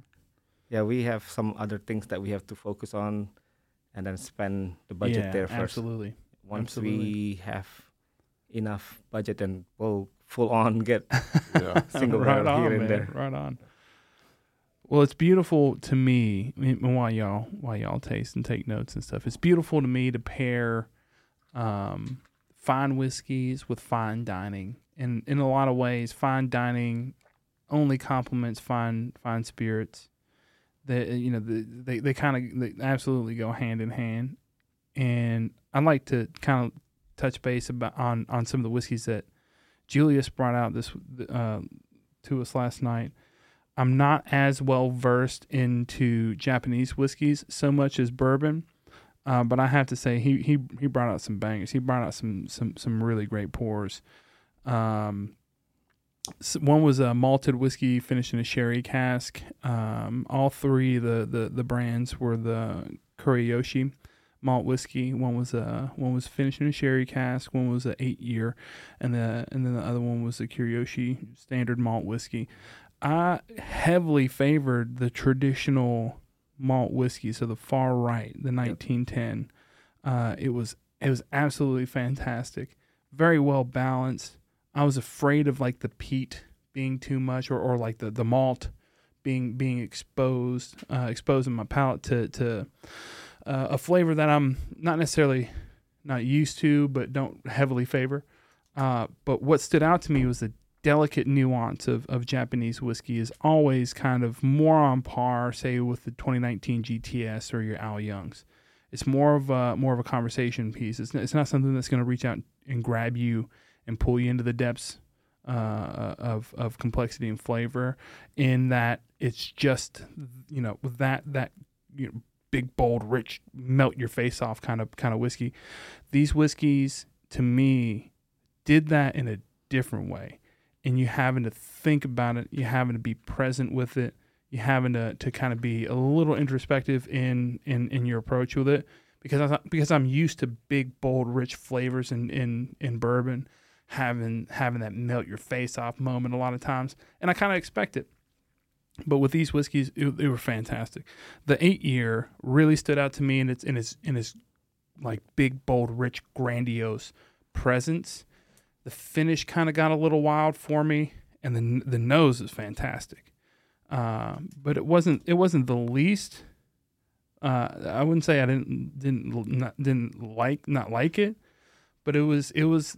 I mean, next to the man, next to the sherry and the and the traditional 1910, it was uh it, it, it had to have been in you know on, the bottom bottom end of the scale for me because the sherry absolutely like it, it carried that 1910 to a different level in a lot of ways and it wasn't like a traditional sherry that I've had in bourbon because it can you can kind of overdo it with finishing whiskeys. I think they pulled this and blended this exactly where they needed to um, without imposing too much on or taking away from the the delicate nuance whiskey. It was a it was a beautiful expression of of having that that sherry finish uh, while maintaining that beautiful delicate nuance of, of, of Japanese whiskey. So that was a that was a really unique. Um, What was Uh, the middle one on that second flight? that, it, it was, That th- was- they're all the same, Oh. but that was a, eight, a eight year. That's the one oh the, The- second flight or the the, The second- first the first Oh, flight. okay. Oh, I'm getting to that. Oh, okay. Oh no, baby, I'm getting to that. So, and then we have our meal. We, you know, I'm, I'm mixing and matching some of these whiskeys. Uh, and I, I'm not expecting any of this to be, be pulled out, you know. And you were just so you, you and your wife were so generous in, in sharing with us, so thank you for that. Um, and then he pulled out his second flight of whiskey, and this one I'm motherfucker right here. Let me tell you, Some serious whiskey. some serious Japanese whiskey, and you know, you, I gotta set I gotta set the scene because he started out with this beautiful Japanese whiskey flight. We had some edamame, we had uh, a warm up miso black cod, so our palates are primed, and then then we get into eating some sushi. Right. Like this, th- this is just like, like mouthgasm after mouthgasm, this explosion with different different seasonings. It was beautiful. And then he's like, "Oh yeah, here by the way, here's another flight of Japanese whiskey." And he and he prefaces it by saying, "These are some of the some of the best Japanese whiskeys that are out today. All of these Japanese whiskeys that you brought out were special editions." right from 2022 uh 2023 and i gotta i gotta say it, it really turned it really turned my my perception of japanese whiskey from being like a scotch to to literally it being its own thing and i know i know that sounds stupid um and very narrow-minded because i i have had that in the past with mgp with it not being distilled in Kentucky, I had that narrow minded, Well, it ain't fucking Kentucky. It ain't bourbon. You know, for a year or two. You know, before I really knew what was going on. Right. So I have to check myself in that. n- I didn't know what I was getting myself into, but at the same time, I, I like to think my mind's open enough to to to be able to call it what it is. And Julius, you, you fucking That- nailed it with three, these those tastings three is crazy stuff. Yeah. amazing, amazing Japanese whiskeys. I I take this, I take some of these pours over over a lot of bourbons that I've had, and that's that's saying a lot. So the first one was Mars the Ya Japanese whiskey. Um, absolutely stunning distiller, uh, distilled in distilled at the Shin Shinshu Distillery and Tsunuki Distillery. Yep. Okay. Yep. Maturity at uh, Yakushima Aging Cellar. This was 52%, uh, 700 milliliter. Absolute. And this was the Mars the Ya number Uh, one. Number one. Number one. Yep. Holy crap. So I tried to order that bottle again. They don't have it. Oh, no. Mars, it's the Mars YA number one. Yeah, yeah. I'm not sure what the YA means, but I'd just say Mars the Ya, but yeah, you're right. It's Mars the Y dot A dot. Yeah, yeah. Mars the Y A. Okay. So I, you ha- you had me. you, at the at the yeah. you got right. me at the Ya, bro. So the fruit, floral, nuance, delicious, tart, like beautiful, just top end all around but it was it had that subtle crater of that that that mellow um, sweetness, but not terribly overwhelming. It really highlighted the top end of that whiskey, and super nuanced, super delicious. It it really primed the digestive process of this tasting, and I, and I, I think it was a perfect one to start us out with. So bravo on that. And then you drop the you drop the motherfucking bomb on me with that number two. You you you hit me with that That number two, that that stands up against whatever Kentucky bourbon or any anything you want. insane. A- insane, any right? whiskey, A- a- insane. any whiskey, it stands up. the Kanosuke Japanese single malt whiskey. It was a special edition released in 2022. 2022. Wow. Right. Wow. It's, it's one of those special whiskey that when I tried the first time, I was like, I'm not sure about this. And then I took another sip and I was like, yep. yeah. I mean, I think every whiskey drinker in the world has had that experience at one time. Right. You know, not necessarily with like a like like a different off what, what typical you would you go for, but a whiskey it's like mm, good whiskey is a good whiskey. Did that did that. that. really do what I'm just think this motherfucker right. did? Yeah. And then you go back and you're like, oh yes. And the this malt whiskey, oh, 100% got me. Distilled and bottled in uh, Kagoshima, Japan. What what an incredible single malt whiskey. Uh, this is this is this is one of the times in in, in my whiskey life that uh, that really stood out in in opening my my mind's eye to to to different distillate other than what I'm what I'm so used to, what I love and and, and hold dear. Um, but furthermore, the complexities of that that malt whiskey, um, the the nuance and delivery of it really stood out, and it was just so such a such a sweet and and and, and tart and citrus all at once. Yep. It was super complex. Very mellow. Very, very yes, Yeah. but at the same time, very mellow. It was the Yeah. the delivery was on point. Um, I could sit there and describe that whiskey all day and still not draw everything out of it. I think. If you see the box itself, it's got that orange kind of like sunset Yeah, color. yeah, yeah. Yeah. So I one time I, I was just trying this out, and I uh, I play around with one of my partner. I said I got this new whiskey. You want to try? It's like no, give me beer. I said no, no, no. This you want to try? I gave him a pour, and then as he sip, I said, doesn't that makes you feel like you wanna, like you're on a beach and it's sunset.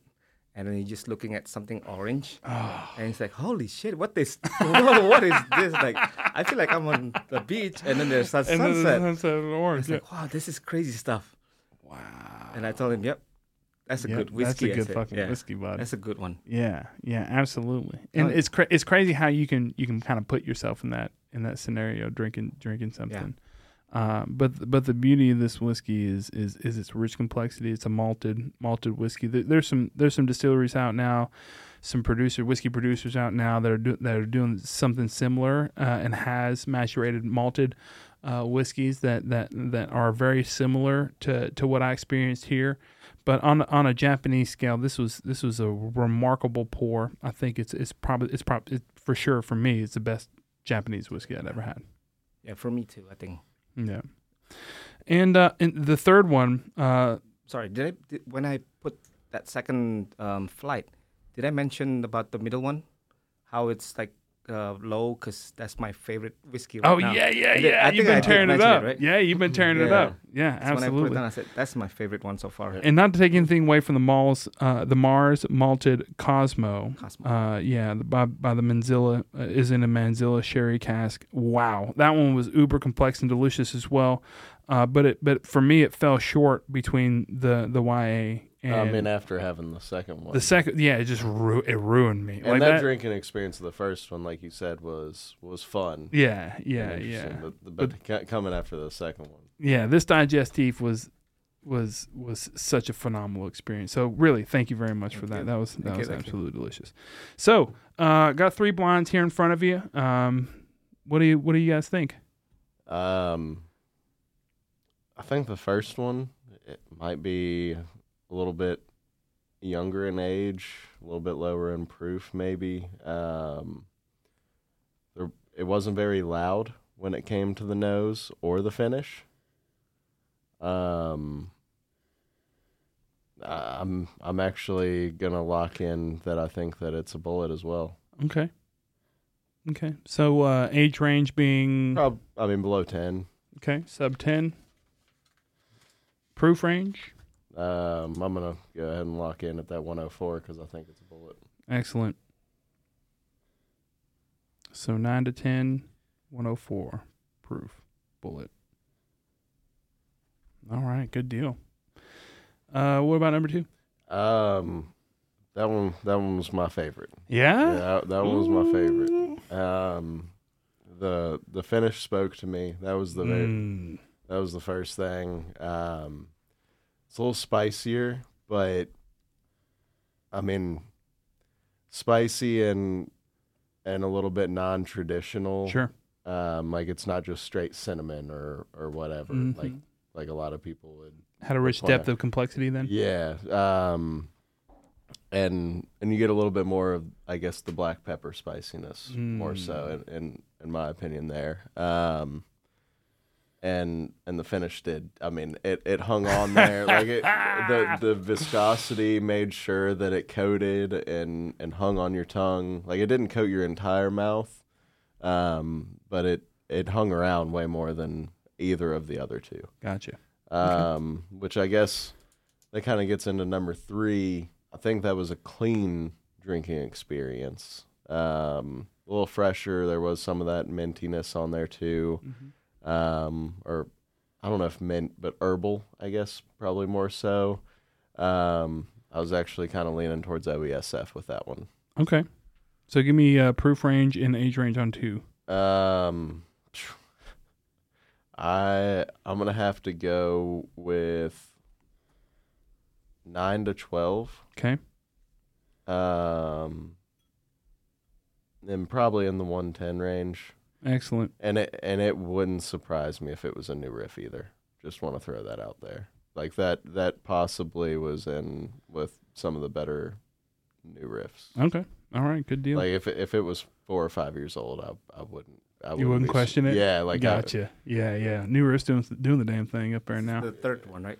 S- Uh, that was second. the second. Second one, Uh, okay. yeah, and the third one, um, age range since it's OESF, I'm thinking kind of eight eight years old. Eight uh, years old. Yeah, Proof I mean, point Probably one ten. one ten. Sure. Any guess on the distillate brand or expression? That was the OESF. though. Oh yeah, yeah. Sorry. Yeah. Um, number two. Uh, Gotcha. I, I didn't New riff a- question mark. All right. well, good deal. Well, I didn't think it was new riff because I guess it was actually older. Yeah. but I said yeah. it yeah. wouldn't yeah. surprise It wouldn't me. surprise you if it was a new riff product. Gotcha. So that I'm I'm hedging my bets there. What if all of them were Kenny Mills new riff? Imagine he threw the curveball. I'm just kidding. I'm, it- it's not. Is It's one of them? not. I, we'll see. Okay. We'll see. All right, Julius, where are you at? Uh, I'm just going straight to my favorite would be number Perfect. three. Excellent. Three, um, something about the nose. I know. I, I feel like this is a lower proof Okay. kind of. Um. I mean, the lowest out of the three at least. Lowest of the three. Okay. Do you have an age Um, range on that one? No idea. No problem. So No I was problem. gonna ask that. How do you determine the age? Just uh, Uh, From tasting. That's reps. Uh, Yeah. I mean, Yeah. uh, yeah, just that's pour after pour after pour, Okay. knowing what you're at, knowing where you're at, and doing a lot of blinding, like setting yourself up, and then or having someone set you up. a roommate, your wife. Yep. Yep. Your Yeah, bartender. Okay, Bourbon bartender brown. maybe. okay, my wife. yeah, might, yeah. My wife might put tea in there or something. hey, it'll make you a good blinder. yeah. You know, that's, I, I, I've told the story all the time, but my brother used to fuck with me all the time. Put mezcal or, Ah, or you know, Malort right, my lord. or like barrel aged tequila. Uh. and I'm giving all these elaborate notes about bourbon. And he's like, oh, yeah, it's a fucking tequila. Malort does have a bourbon. ah, Does it? my God. Malort does I've have a heard the bourbon. Just because you can doesn't mean you should. they have it at the CCI. If you yes, want, if that's you, what I heard. if you want to go, Alright. we can roll the dice and, and Right, right, also right. go go get a little Malort bourbon. right, I've heard a lot of legendary stories about Malort lord at oh my God. Yeah. The Malort face, man. It's a, it's a real thing. And Don't buy Matt Gerwin uh, dice shot of Malort right before he starts singing. Great act, by the way, folks. Go, All go see right. him at Shout the out CCI. to him. So, uh, what's your second pour? Uh, second pour would be the first one. You like the first one Yeah, I like the better first than one. the better than the number obviously number Uh, two. number two, right? Okay. Um, Any additional notes you want to give out? Proof ranges, age ranges proof range like is that? probably around one fifteen. on number two, Yeah, number one. Sorry, number one, one fifteen. it's kind of give um fruity in the beginning, Okay. but then um it mellows out after. Yeah. Okay. But the the the number three, I feel this is probably the closest one to Japanese whiskey number three. because how it mellows everything, the nosing. But the number one have that like I, like you say, I'm a proof whore. I, I yeah, chase yeah, proof all day long. it. Yeah. Yep. And right. that's number one. Um, number two, it's a bit on the darker for me. The dryness kind of Yeah. takes out love the flavor. So proof wise, I would say 105, 105, 103. But Okay. Good deal. that's So you like number three best, three best. number one second, and number th- two third. Two, yeah. Okay. And I just like number two the best. And you like one- number two yeah, the best? One and three were the same for me. So one and three were the same for you. Well, like, like as far as preference, Preference. If you had to put a put a two and a three on one, which one would it be? What drinking experience am I looking for? I mean, now. like like literally right now. Like right now. right now. Right now, baby. Live in the moment. Prob- probably number one. Probably number one. Okay. So you're going number one, you're number two. Number two, number one. Yep. And your least favorite by hair, number three, three. three. Excellent. All right, good deal. Y'all ready for the reveal? Please. All right, we're going backwards on this one. Number three is a High West whiskey, Rendezvous Rye, blend of straight rye whiskeys. Nice. Really? Nice, yes. And Yeah, this that- one is at forty six percent, So I'm not supposed to 92. remind people that I thought that was an OESF, right? ninety two proof. Did I say my proof uh, before? You said lower proof. You said lower proof. I have 95 here. Ninety five. Not a bad Not a bad- yeah. guess. He's on the money with proof. Man, Right, he's, he's something a with proof. yeah, and that's your favorite. I wanted to start out with your favorite because it was interesting to me, and you mentioned earlier, I think it was last night or maybe maybe today. You really enjoy Ryes, Yes. so I'm starting to learn more about the rice. So yeah. this is a 95.5 Rye from MGP blended. So it's a it's a product of Indiana. It's a be- it's a beautiful expression of, of the rye, and that bottle's been open for a while, so it's really mellow. Right. Yeah. Um, yeah, that 90, 91, 92 proof, very much like Japanese whiskey proof. A hundred percent. Yeah. Yeah. And I, yeah, it's in your vein, in the vein of, of, of the Japanese whiskey proof points. Uh, it's not it's not surprising to me at all that that you that you preferred this one. But that is a product of, of Indiana. That is an MGP product. Ninety five percent rye, five percent malted barley. Wow. Yep. Okay. So I- Is that not the best rye recipe? Just want to throw that out you there. know, I mean, it's it's hard to it's hard to dispute. It's hard to dispute it. And anything with uh, well, there's hundred percent rye mash bills. Yeah, no, 95.5 MGP candy, fucking It's yeah, man. At maturation, right? At It's, matura- yeah, yeah, yeah, yeah, Maturated yeah, yeah. ninety five five is, is is hard to beat. And shout out to all labels that actually let their juice, whether it's their own distillate or not, Mature. Mhm. mature. And get to the and get to where it needs to be. That's right. if you're bottling before eight years old, you don't know what you're doing. Well, y- or you have a business model that's not designed for it. Let's not let's not get carried away. Get here. another investor. oh, wow. All right. Smallwood with the spicy comment towards the end. No, I dig it. All right. Number one Blaum Brothers Old Fangle Nodder Bourbon at a nine year, 112 and a half. So you again, Julius, 115? on the money, proof wise, baby. Yep. Beginner's luck, man. That's it. can I don't know, man. I don't know. I, you know, I, I, I'd like to think that, but I'm seeing a pattern, Yeah. and you're killing it. So bravo to you. Thank you. MGP. So similar to the to the product that I, that I let you taste last night. Shout out Traverse City and Chris Fredrickson up there in Traverse City doing the damn thing. Yeah. yeah. Um, yeah, solid solid pick. It's a little higher proof than than what we're tasting here, uh, but not a not a bad not a bad uh, expression here. Similar to what you would think a maturated bourbon would be, as far you know for for Bulleit rather. Not not a bad not a bad guess really. Bulleit uh, versus Blaum, but uh, I believe this is a twenty one percent rye mash bill too. So you're not terribly far off with your guess. I'm not familiar with the Blaum's brother. Mhm. Is uh, Can you tell me more about them? Yeah, sure. Yeah, they're they're a product of Illinois, um, Peoria, Illinois. Wonderful, wonderful uh, brothers running an operation up there. Um, they they they got into the MGP game pretty early on, and and and really did some some really interesting things up there. Um, and have have released recently even some some some really good 15 year Some of their single barrels even even their 9, 10, 11, 12 year old single barrels are some of the most phenomenal bourbons absolutely that, iconic have, that have ever been put in a bottle. Yeah. Yeah, for for the MGP match rated distillate, without a doubt, they're they're up there with all of them. Speaking of up there with all of them on the MGP hype train, number two got an Old Scout single barrel, nine year, fifty three point eight That's barrel number 2643, signed by James. This one's bottled 318 2016. I'm happy it was my favorite. Without a doubt. Without a doubt. Yeah. The cork is kind of going in that one. I probably need to replace it. But at 107 point, what is that? 6? 107.6. Yeah, got to give it to you, Alex. That was, that was pretty on par for both of you. You you both said 110 and 105 respectively, and uh, that's not a that's not a bad uh, guesstimate on proof either. So bravo to you both on on this blind. MGP highlighted blind. You know, we mentioned some MGP yesterday. You said you didn't have a lot of I've MGP never- experience. Yep.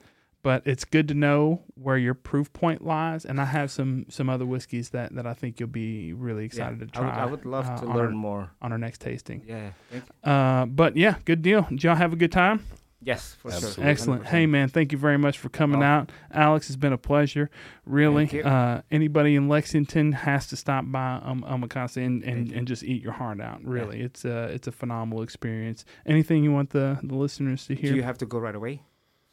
I just Uh, have one for you guys to try.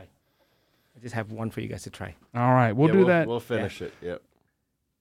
oh my goodness. Komagatake Mars. Komagatake Mar- Oh baby. Uh-oh. Woo This is another Japanese whiskey that's 2022 edition. Mm.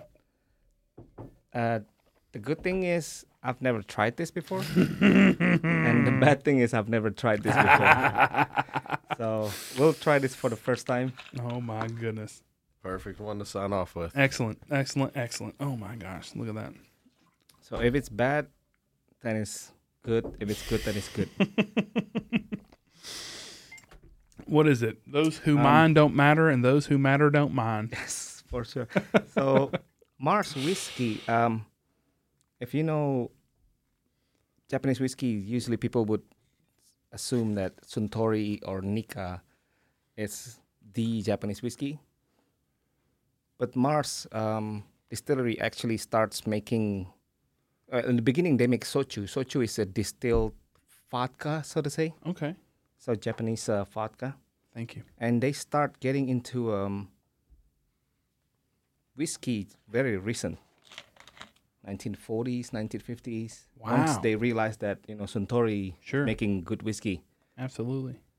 And sourcing good whiskey too. Didn't Right. didn't Suntory they, they bought a couple uh, distilleries uh, or or bought interest in distilleries in, in Kentucky yes uh, in the U.S. and and actually ended up you know producing uh, more than just you know the traditional um, traditional profile.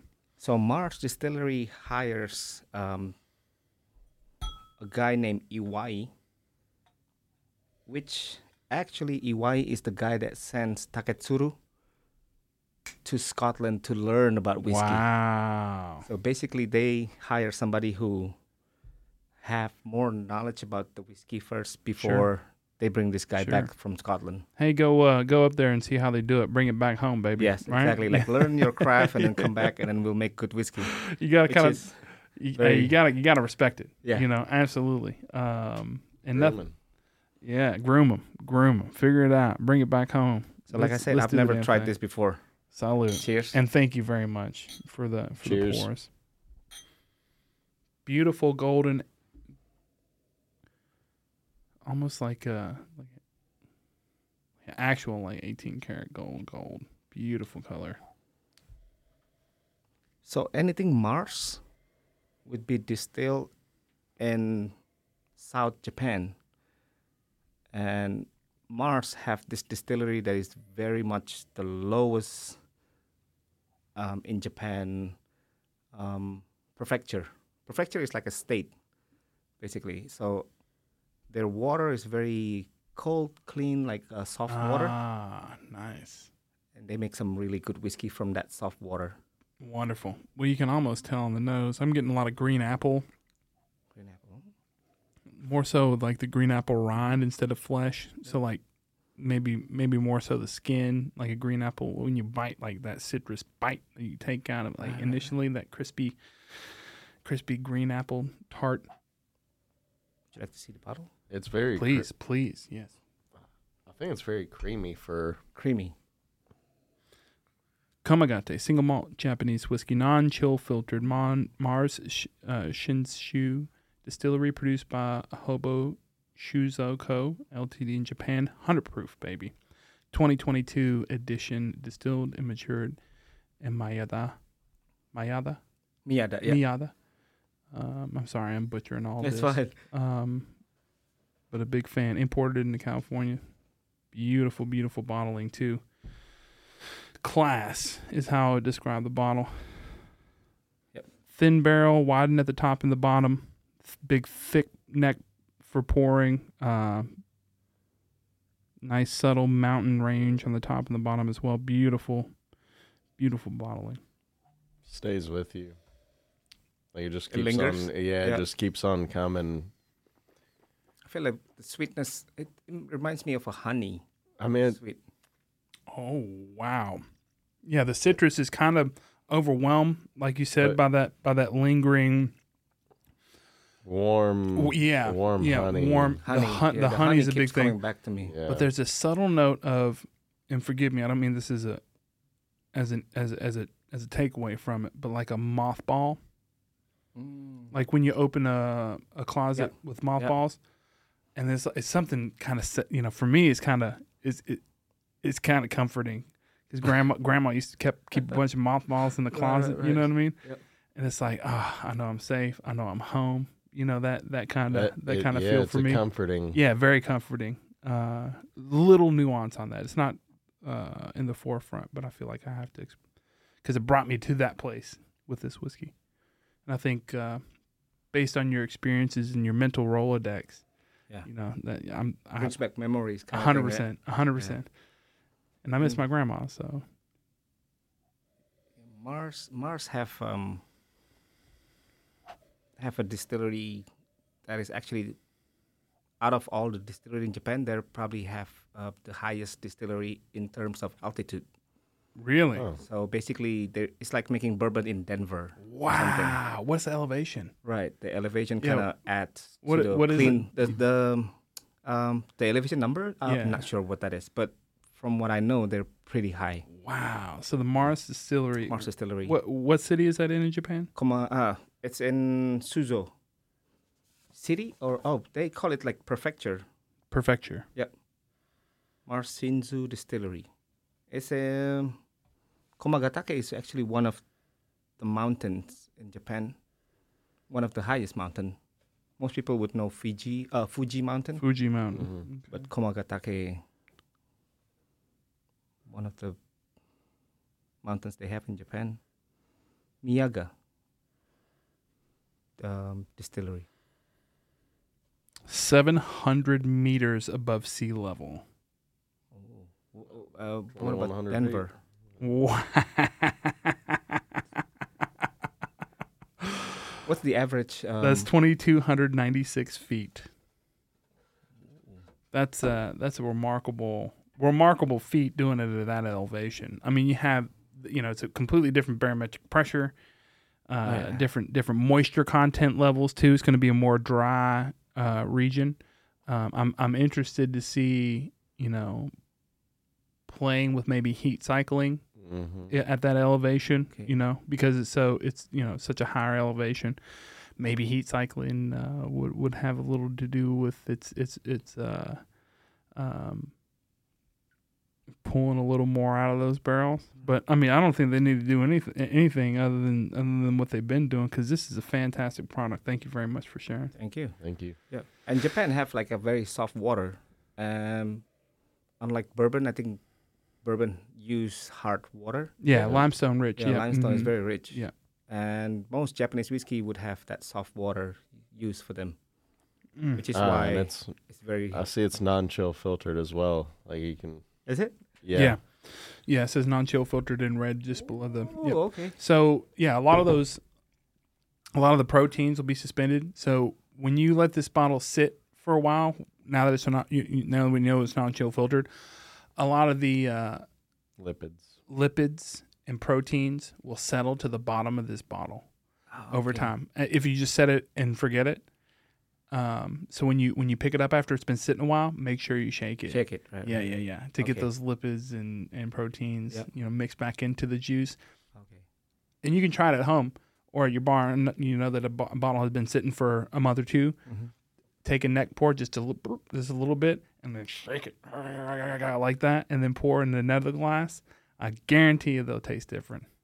Oh, is that right? Yeah, Okay. because of the lipids and proteins that settle in the bottom of the So bottle. I normally uh, would lay them down every month. okay, One like uh, it's hard on the cork. once You gotta month, watch right. that because the aeration uh, and eventually you end up leaking on you because of the high alcohol content in the corks. They, don't, Okay. they don't play well. Even uh, to an extent, you know, the, the synthetic corks don't like it either. But traditional corks, especially, don't take well to The alcohol. letting it sit on Oh, the yeah. side. You know, but that's a very good practice to to maintain. Yeah. You know, keeping keeping that rotated and I try to do it at least uh, once uh, once a month or once. every man, you're two doing a hell of a lot better than I. I just pick it up, and make sure I shake it before I pour it. It's, it's a lot of work actually. yeah, it's a lot of work, and you probably keep them dustless. You know, you probably keep them clean bottles. Oof. You know, you go Yeah. into you go into that room back here, buddy. Let me tell you, there's some dusty ass bottles, and it's not because they are dusty. Got a little dust on the bottle. There I've might be a little dust on the bottle. That's a good way to. That's a good way to end. I it. actually got three bottles from Alex in the beginning, yeah. and Yeah, it was so that's dusty. I was like, "Wow, this is very dusty bottle." I'm not used to that, so I was like, you know, I'm just gonna keep it this way. Oh, way. you fucking Yeah. bum! Wipe it off still have before you give it to somebody. What are you doing? I doing? still keep it that way though. Hell oh, yeah. kept it dusty, just like how it is. oh tastes better. man. It's not a dusty if it ain't got dust. Cul- Right. culture True. shock, isn't it? I mean, fuck, we got Jerry Springer, Mari, and Alex Smallwood. I do want to point out that an American Dream story started out with Jerry Springer. A hundred percent. A hundred percent. Yeah, absolutely. So uh, you know, you, you fulfilled everybody's um, you know imagination of what would happen with the American dream. Yes. Uh, Sure. Congratulations I'm to you to- as a very successful restaurateur in Lexington, Kentucky, with Thank the you. finest dining establishment I've been to uh, in a long, in a very long time. So thank you Thank very you. much for coming in. you. I look forward to having you on and sharing some more Japanese whiskey with you. Thank you very much, and uh, thank you those for uh, listening. Make sure you rate, review, and subscribe on all platforms, including social media, Facebook, Instagram. if you got any questions, give us a shout, and uh, we'll see you next time. Thank you guys. Thank you.